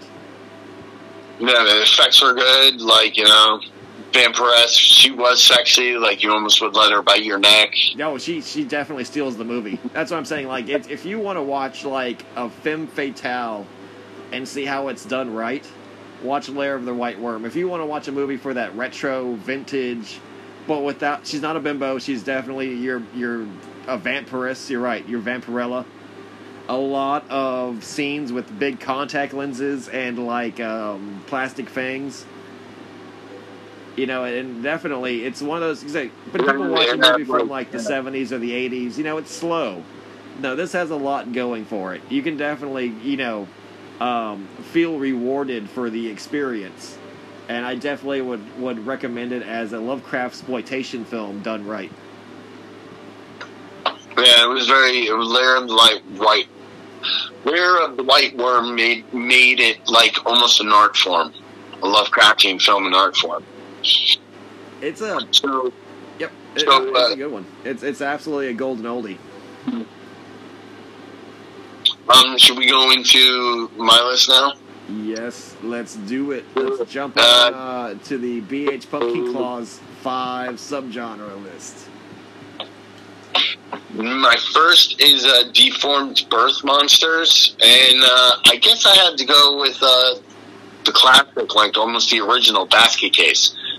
That's a good one. That's a good one.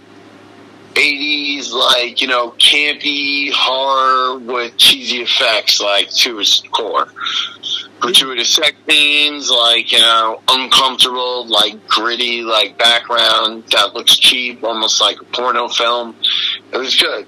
I think it's like good. um, it's very much like a, an '80s teen movie, like your risky business, your um, you know, like it's it's one of those movies where it's like a teen or a young man and it like you know going on an adventure like you're Back to the Future and everything, but his buddy instead of being Doc or instead of being like a guy named Booger is a mu- mutated brother who lives in a basket.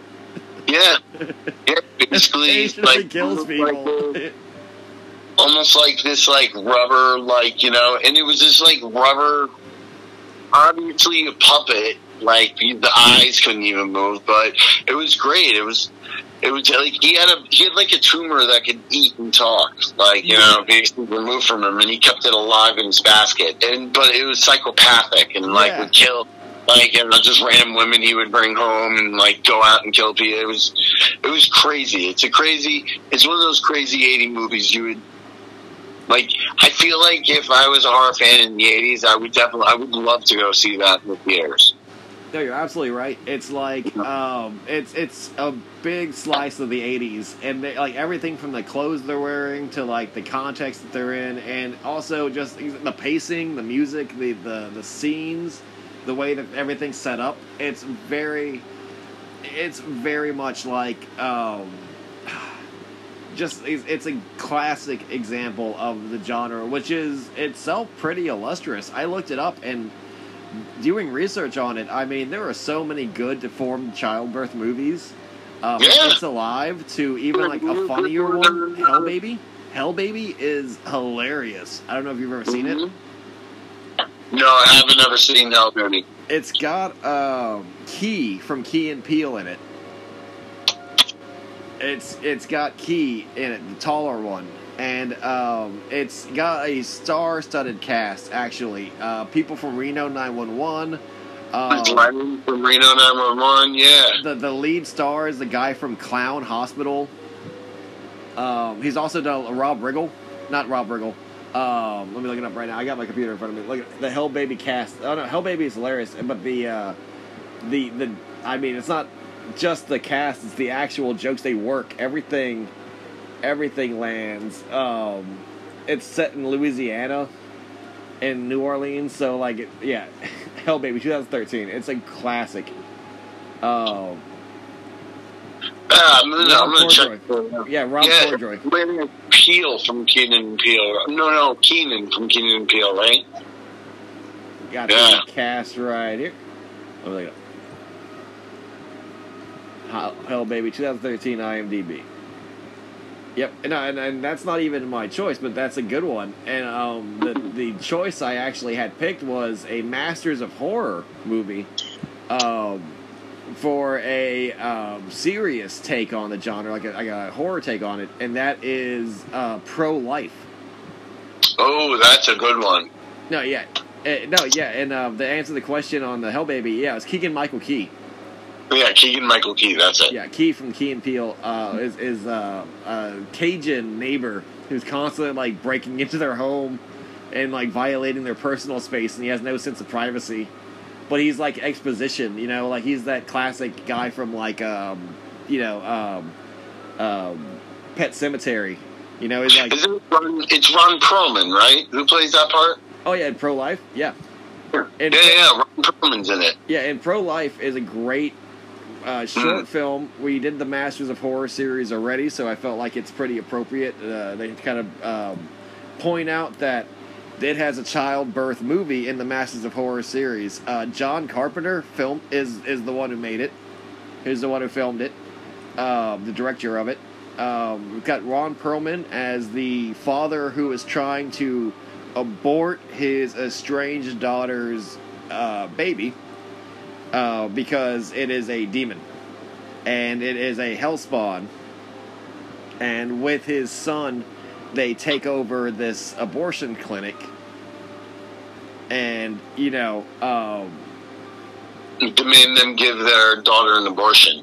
well, yeah, which eventually the devil does show up, and it, I, it's Yeah. like it's it's one of those incredible short films that so many things happen within an hour.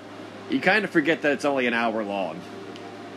Uh, You know, it is absolutely where you're just like watching it, and you're like, um, it is one of the better entries. When you're watching it, you realize it's one of the better. It, it should have been a fucking movie. It should have been a full length movie. Yeah, it didn't get the backing for a full movie, so it got like a B kind of like treatment. But that doesn't diminish like what it's become. Mhm. Like you know, a good story like can even make up for the fault of the producer. So I feel like pro life, you know.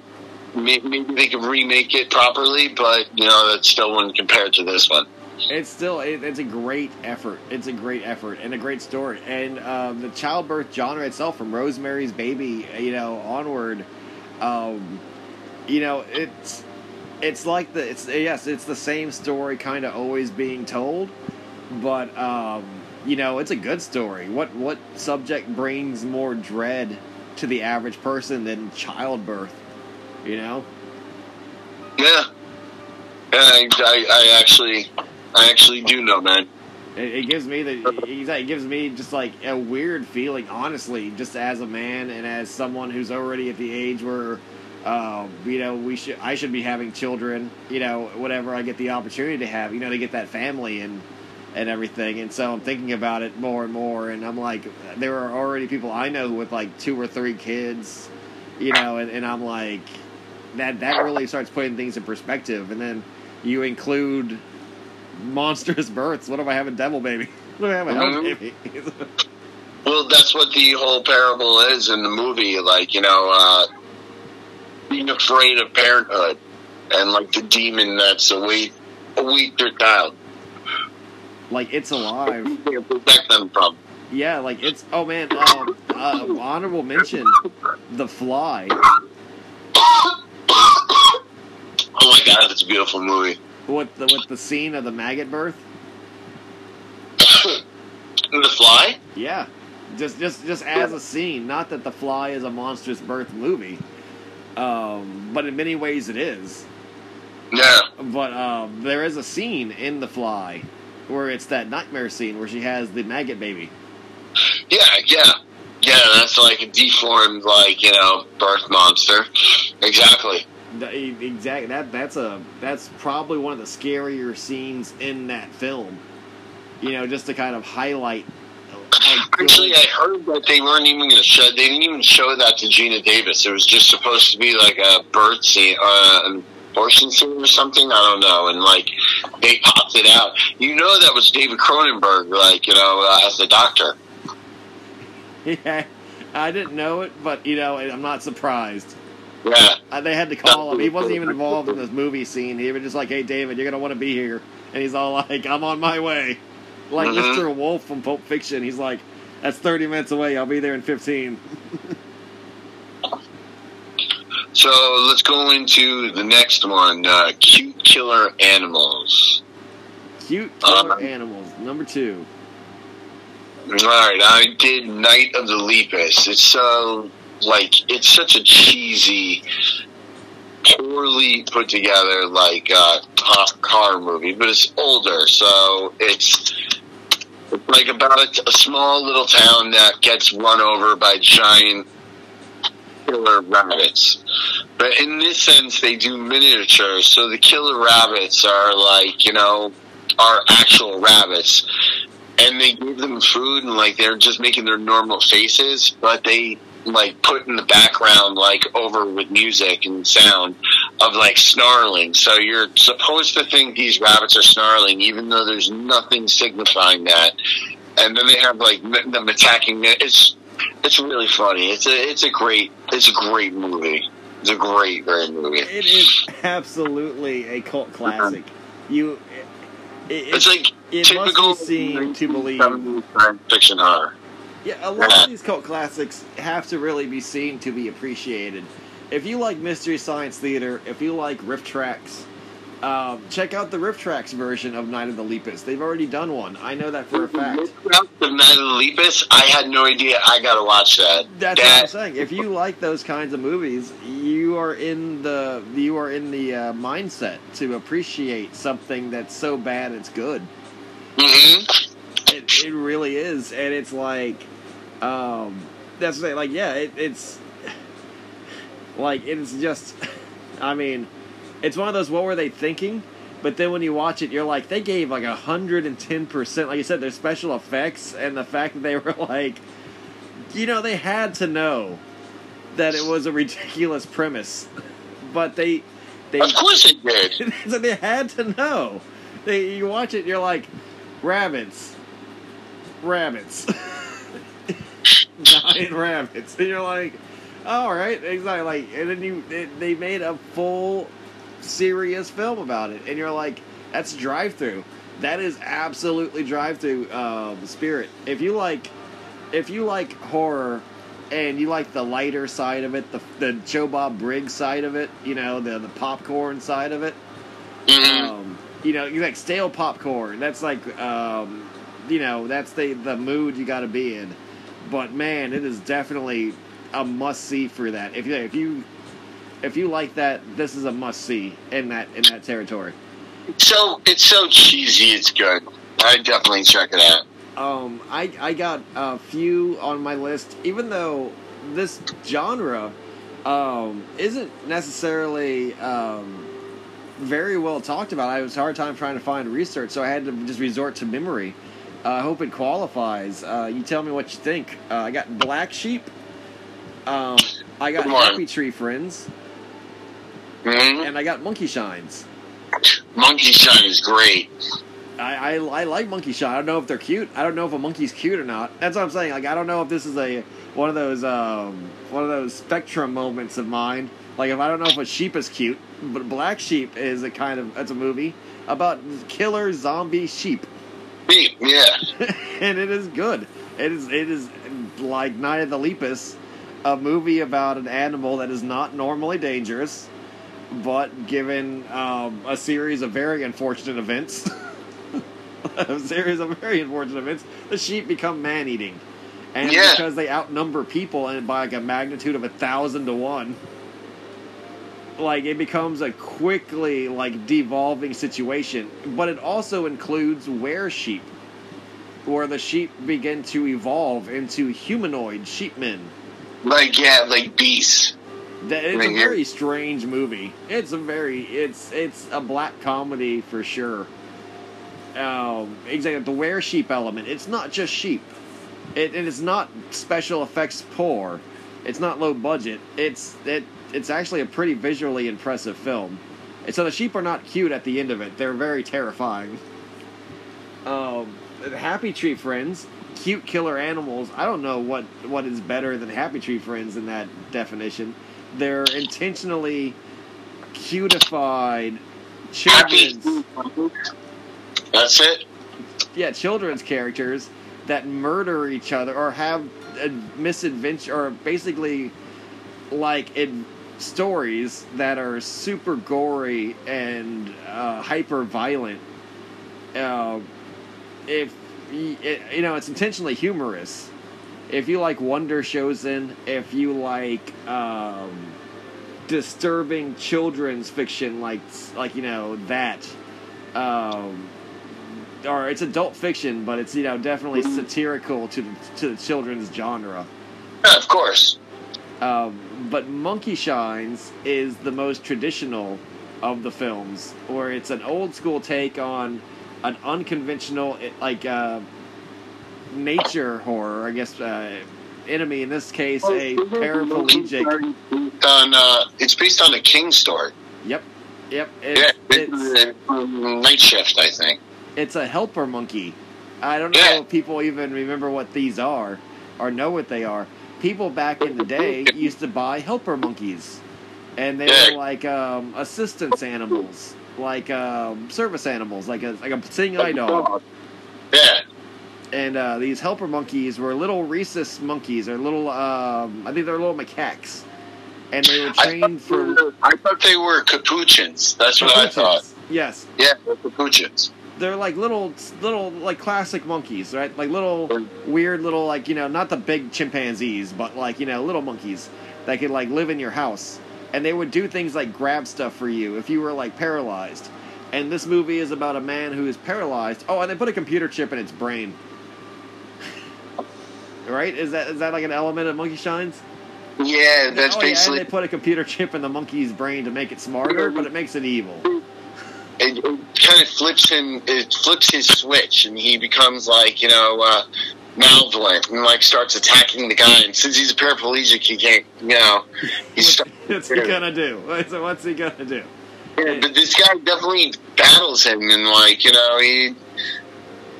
It's a very strange movie, but it does have a monkey with a razor blade.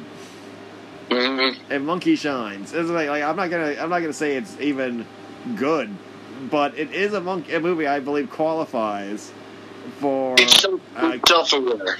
Yeah. killer animal, and it's really more how we feel about capuchin monkeys. I personally My, am my not a wife with you. My wife would think they're cute. Exactly. I personally would think And that my they're. wife would think that giant rat movie would be cute too.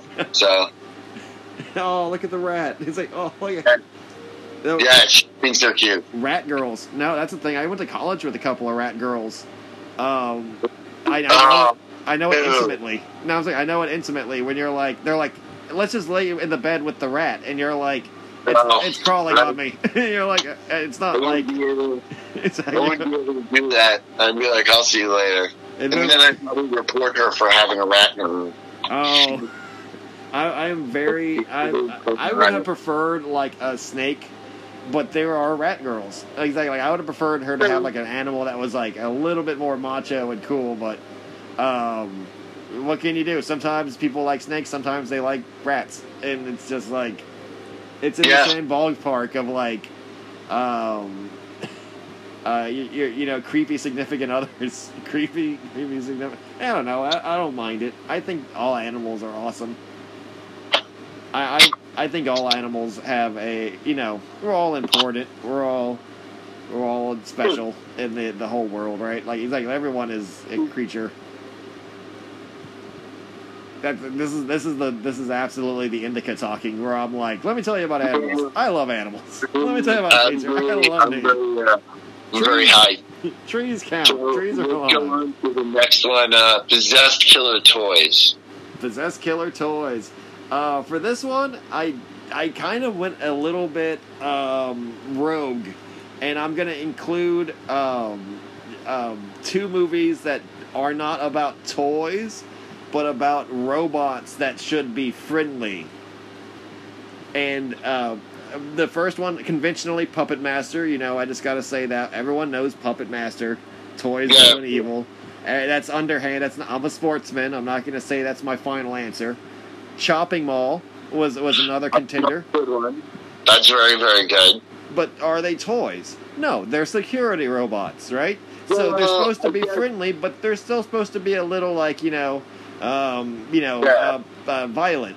So what is the kind of mixture of the two between rogue killer toys um, and and robots like that are super powerful for some reason, like made overly made overkill, like they're guarding a mall with fucking lasers and like chainsaw hands and shit. Um, a movie by Wes Craven called Deadly Friend. Oh, okay. Deadly Friend is about a, um, well, spoilers, um, a android that tries to act like a girl to get in close with um, a boy, and then when she's made, she goes on a killer rampage. And it has a scene where this l- robot girl, this robot who looks like a teenage girl but acts like the Terminator, grabs a basketball and throws it and makes a woman's head explode. Yeah, it was very, uh, it was very over the top for uh, Wes Craven.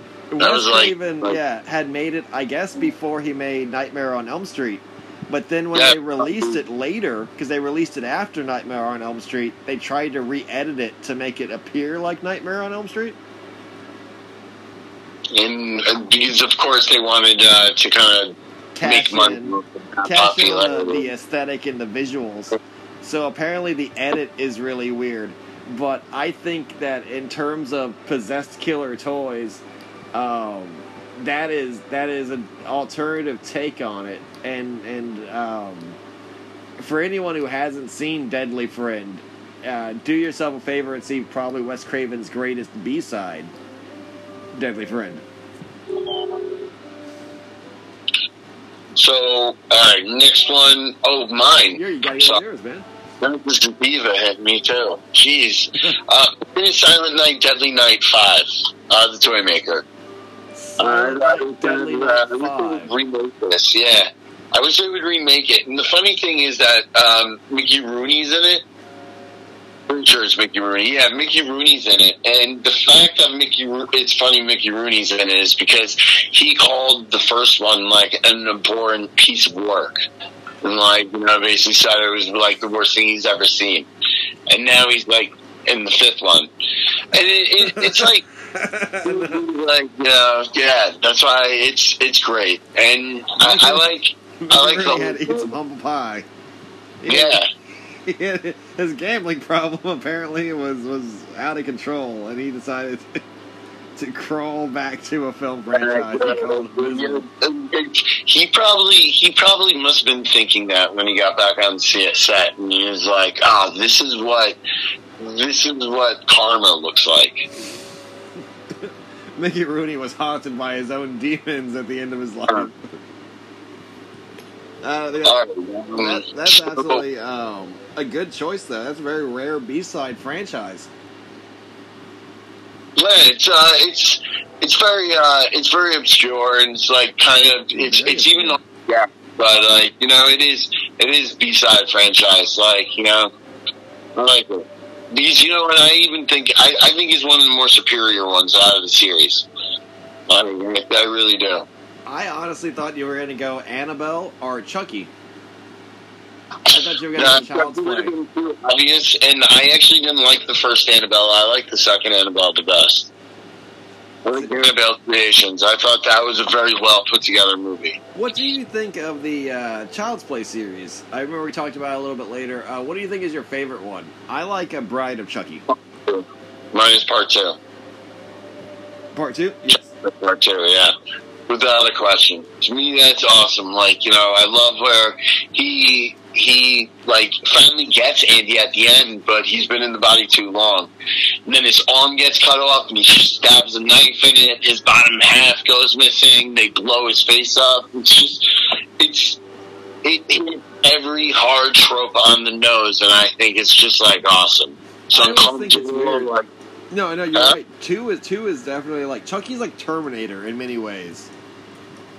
Like the extent of violence that's enacted in the Chucky movies against Chucky, it's very much like Terminator at the end of Terminator One, yeah, where he's just like he's been burned, Yeah. he's been shot, he's been stabbed, he's been ran over by a Mack truck, and he's still crawling after you.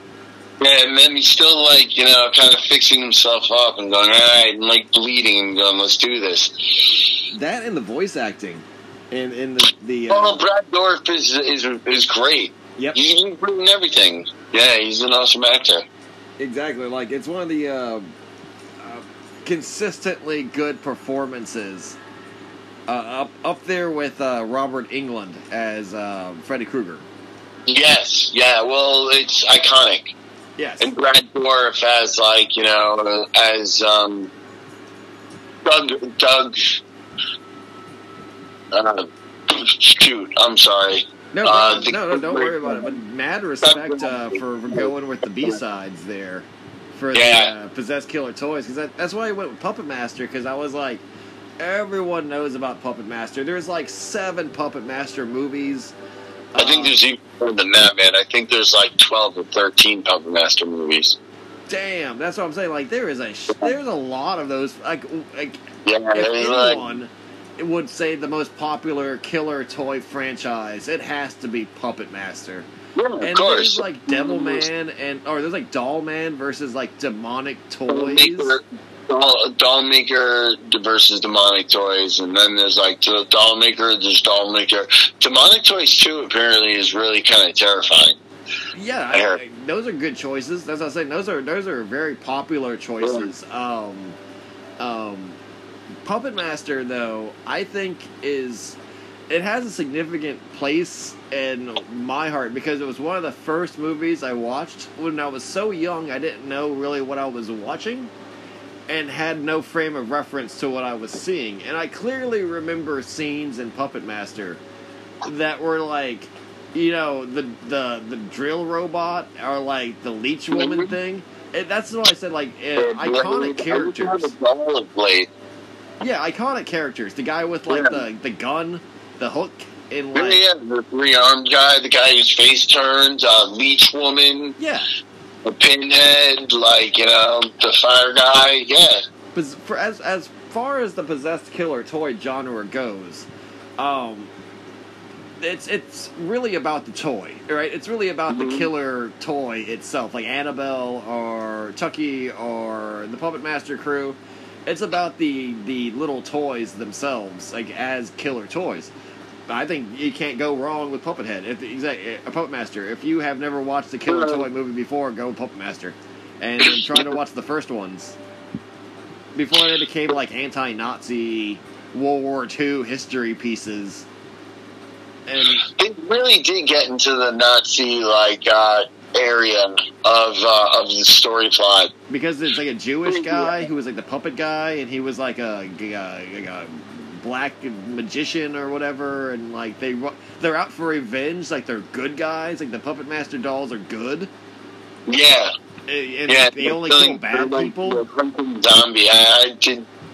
It didn't make sense. Well, because that's like the Puppet Master. Uh, the first one is like because I didn't have any frame reference, you know, obviously, but I've seen it as an adult. They're all bad people. They're like sleazy people who are living in like this mansion to get money from like a will.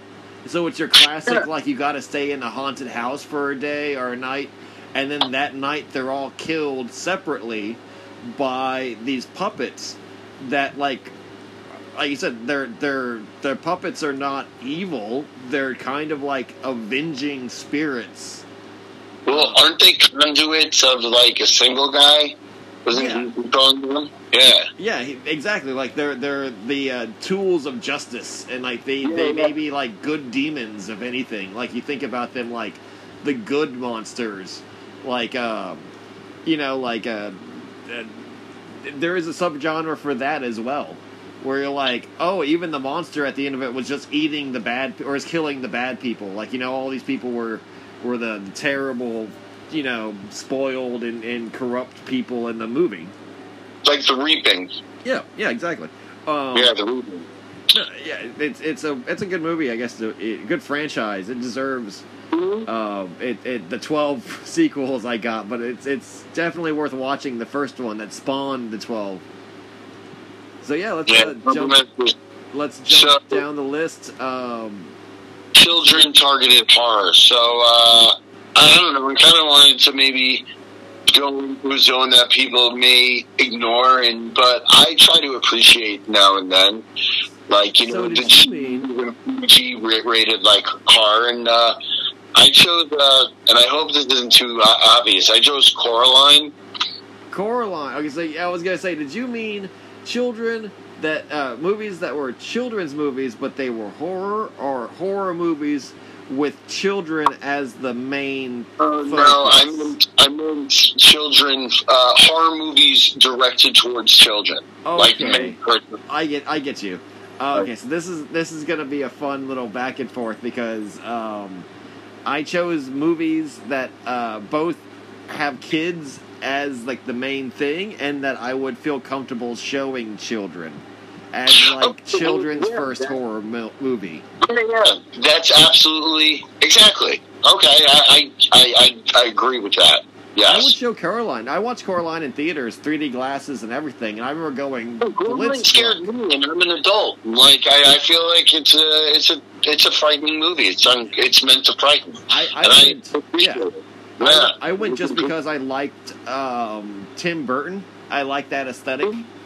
You know, I like I like the kind of uh, claymation. You know, I like that that kind of. Uh, I think it was Pixar who did it. Like I like Nine. You know, um, uh, Corpse Bride, things like that. I've never seen that. I think I'm watching that tonight because I've never seen that. Nine. No, no, not nine. I've seen that. Uh, I've never seen uh, Corpse Bride. Corpse Bride is good. I was like, Corpse Bride isn't bad. It's not too shabby. It's, it's, I wanted to put that as my as my choice, but I was like, yeah, I can't even do that because I've never seen it. um, I actually have uh, on my list um, movies that I feel comfortable like that, like uh, showing um, children, and I would think that Coraline is actually um, no a perfect primer and introdu- a dru- introduction into the horror genre for children. Yes, uh, yes, exactly. Um, so that that's actually uh, perfect. No, it's perfect uh, in line with what I was gonna say. I have uh, Cooties. Oh, good. Cooties, a That's- zombie movie about children who become basically zombies, and Yeah. um, it, it, it- there need I say more?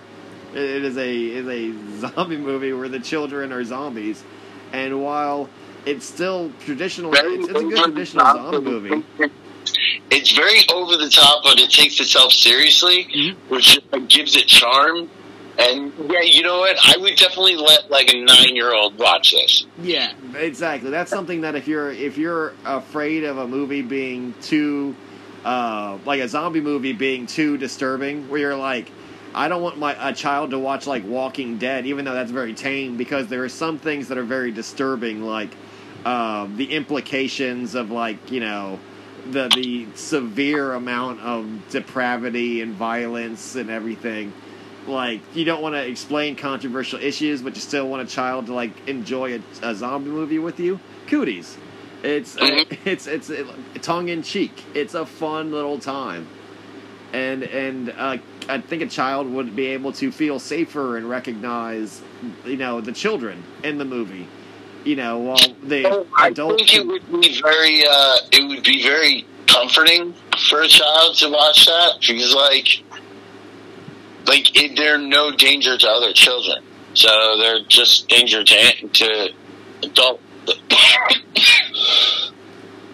it's almost like demonstrating Lord of the Flies for children right in front of them.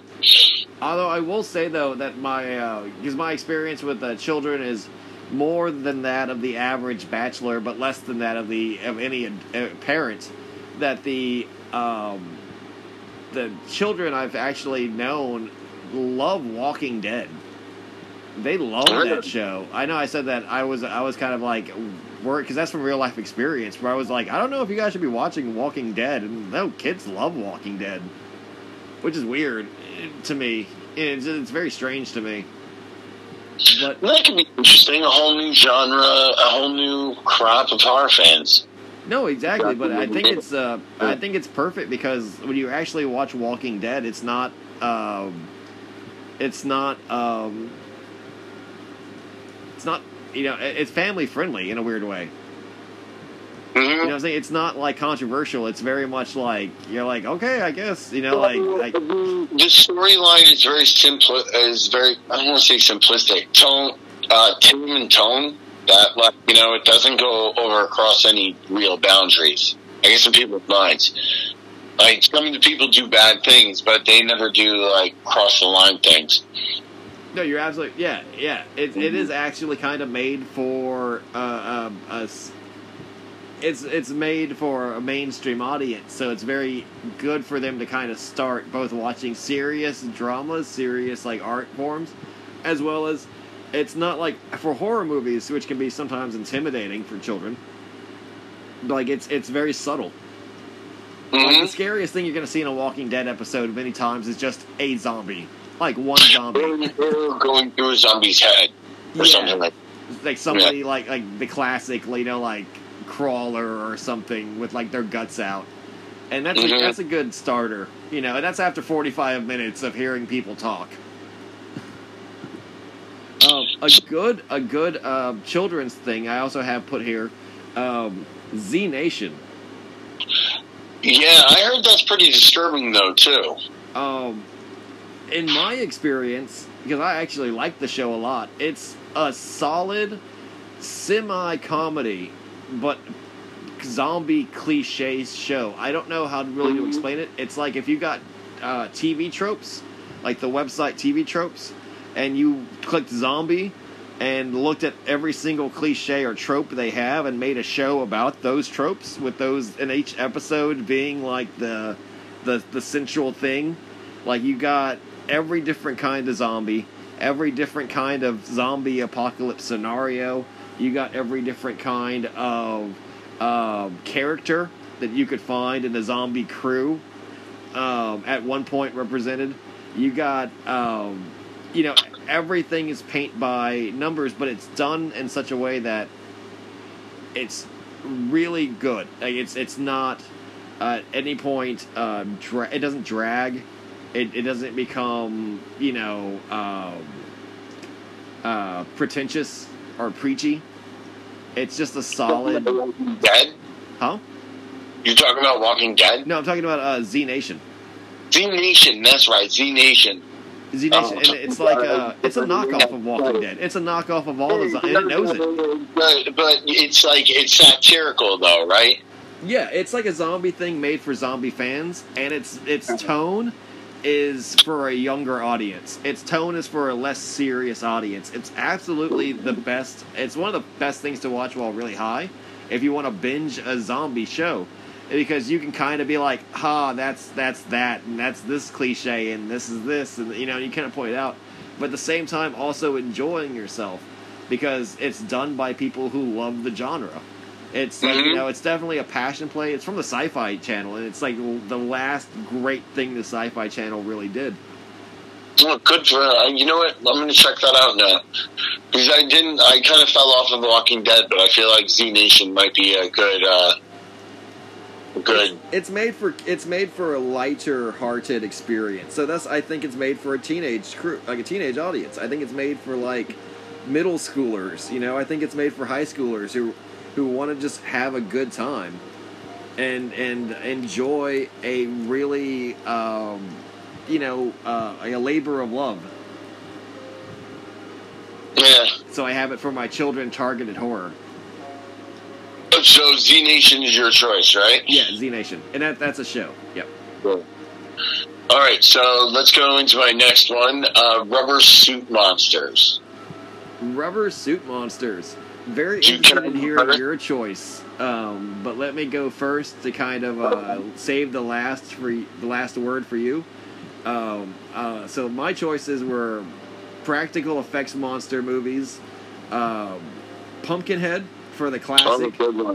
Okay. People don't watch enough Pumpkinhead. Pumpkinhead's a great film. Uh, the classic horror film. Even the second one. I really liked the second one. Had Bill Clinton's brother in it. Really, Yeah. Bill Clinton's brother. Bill Clinton's brother is in Pumpkinhead too. Blood Wings. That is fucking crazy. I'm telling you. That's Yeah. crazy. Man, Yeah. that that is a small world right there. That is a small world. Oh, man, yeah, Pumpkinhead's a great franchise, especially if you live like in the country or from the south or the Mhm. west, where it's like one of those um, like hillbilly exploitation films. Hmm Yeah, it's all Like- like, you know them gypsy Cajun whatever's that live in like I think it's like Napa Valley. It's like some farm with like he's like some dust dusty farm where this kid gets accidentally maimed by um, a dirt biker, and yeah, it's it goes into this like really crazy monster movie in a cabin in the woods.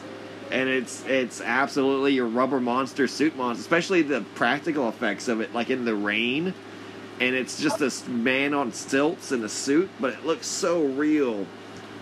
The way that because that was uh it was designed by um uh special uh I forgot the special effects artist. It's it's not in my mind right now. Anyway, uh it's designed by it's it's got great design for special effects. And it's the perfect like, you know, golem like you know, sending out an emissary to do your dirty work for you, but you will be punished for it type uh, genre. And uh, and the other two I have for r- practical effects alone. Uh, if you want to watch good practical effects in the modern era, Harbinger Down Harbinger Down is great. It's got Lance Henriksen in it. Yes, it does. Harbinger Down is a fan movie. It was made by a Kickstarter campaign because people love like practical effects. Kind of like the thing in uh, on a boat in the middle of like you know the Arctic. Kind of like an unofficial sequel, which is like uh, we, we've been talking about a lot. Is that things can connect to other things because the intellectual properties allow it. Like Harbinger Down is very much like a sequel to the thing. That's a that's a good point. Yeah, I've thought about that too. And it's got Lance Henriksen. You can't go bad with Lance Henriksen. Nope. And the third one to, to round everything out is a movie I highly recommend um, to not only yourself but everyone listening. The Super Deep. Oh, I was actually just about to watch that yesterday, and I got uh, just uh, distracted. That's on Shudder. Like uh, about that company that goes super deep into the center of the earth, and like, but basically they just open up a portal to hell, right? Um, it's it's okay. So not hell, but it ties into Last of Us. Conveniently enough, once again, where their super deep borehole goes into a volcanic cavern, and this volcanic cavern, and it, the the hole is real. The hole was really dug by the United uh, the the USSR hmm and uh, during the Cold War, and this is a, a you know a take on what it is. It's kind of like a it's not a found footage horror movie, but it's based on a real story uh, type horror film, and um, they go down to this hole and they have uncovered a uh, life form, a fungus, a highly parasitic fungus that exists in this. Uh, it's an extremophile. You know, ex- exists in this extremely hostile environment, and it's like a silicon-based life form, uh, but it's able to kind of like take over and use people's biomass to like you know um, extend its cosmic horror and kind of like give itself you know a, a monstrous vehicle to because you're dealing with like a one-celled thing right like a parasitic like fungus and it's able to kind of like mutate and create like monsters out of the people it it kind of starts um not eating but you know like like um acquiring or like you know Take over their body and their form. Yep, and like uh, it has a great scene at the end of it where there's like this amalgamation. Um, if you've ever watched the movie Zygote or the the short film Zygote from Oat Studio, No, I don't think I've ever seen that. it, this is a very much in the line of um, modern modern day um, like like the the latest and greatest of special effects. Like to actually watch the film and to know it's a practical effect is very impressive and um, if, if you want a third party uh, vouch for it mr h reviews uh, from youtube gave a very good review to this film That's right, Zygote, the uh, that was Neil Blomkamp's short film. Yep, it's very much. It was inspired. The director even even openly talked about how they were inspired by Zygote, and um, it is a. Okay, It, so I'm gonna watch that. I'm gonna watch that too because it's on my it's on my watch list on Shudder, and like I honestly like sat down to watch it, but ten other things happened at the same time. definitely worth it. Definitely, a, definitely a two hours that you will not regret because Super Deep is uh, part of this new wave of Russian cinema that is good. It's good, independent, lo-fi, sci-fi, horror, um, good special effects, good practical effects. Um, strangely enough, I think that some of the best movies coming out today are coming from Russia. Yes, uh, they, they are like uh, some of the. Well, I think Possessor was a Russian film. Actually, now that I think of it, it was at least a European film. Like Europe really is coming out with some of the best like indie, uh, international horror movies. I, I would have to agree. I would have to agree Mm. that the the European um, horror uh, uh, age is definitely in full full like throttle right now. But yeah, Mhm. without further ado, um, So mine is uh, Bad Taste. Bad Taste is awesome. Yeah, Peter, Peter Jackson. For anyone that doesn't know Bad Taste, like uh, Peter Jackson used to do some great low budget, like Meet the Feebles, which is basically like a porno puppet show. Yeah, is the Peter, best way Peter it. Jackson used to. It was pretty um, uh, balls to the wall, edgy. Um, uh, Brain Dead. Didn't Peter Jackson make Brain Dead? Or evil, uh, um, Dead Alive in America. And that movie is is legendary for its lawnmower scene, but Bad Taste is legendary for um, an alien shooting a rocket into a cow. Yeah. And Bad So- Taste has to be seen to be believed.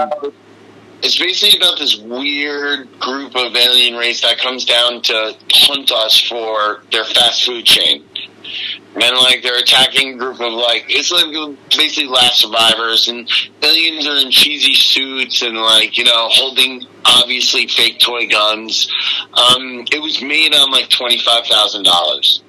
Like, mm, it's it's one of the earlier like New Zealand sci-fi comedy movies. It's It's great.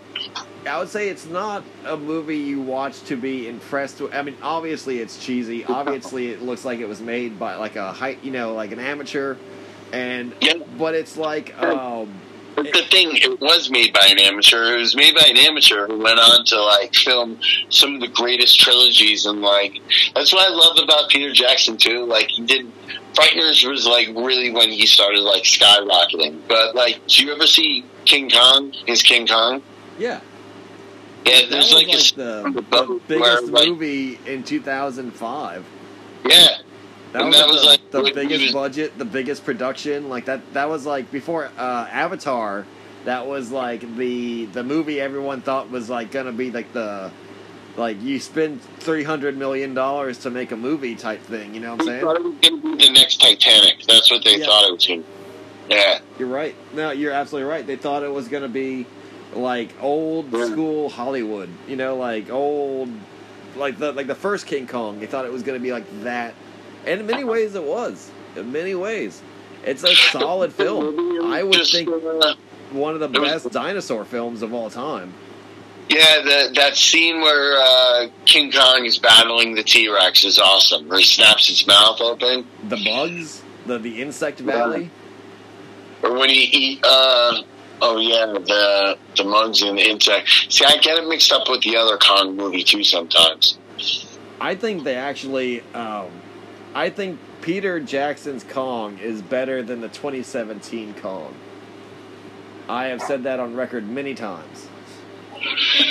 Yeah, well, I, yeah, it is better because Peter Jackson's Kong is like a masterpiece. Yep. Like I wouldn't call Kong Skull Island like a masterpiece. I call it like an action movie, like something I enjoy on like you know day off when like you know it's kind of like uh, Jack, Peter Jackson's Kong is like almost like Forrest Gump. Like you're gonna sit down and watch like a film, like you know, not make phone calls or text messages or shit like that.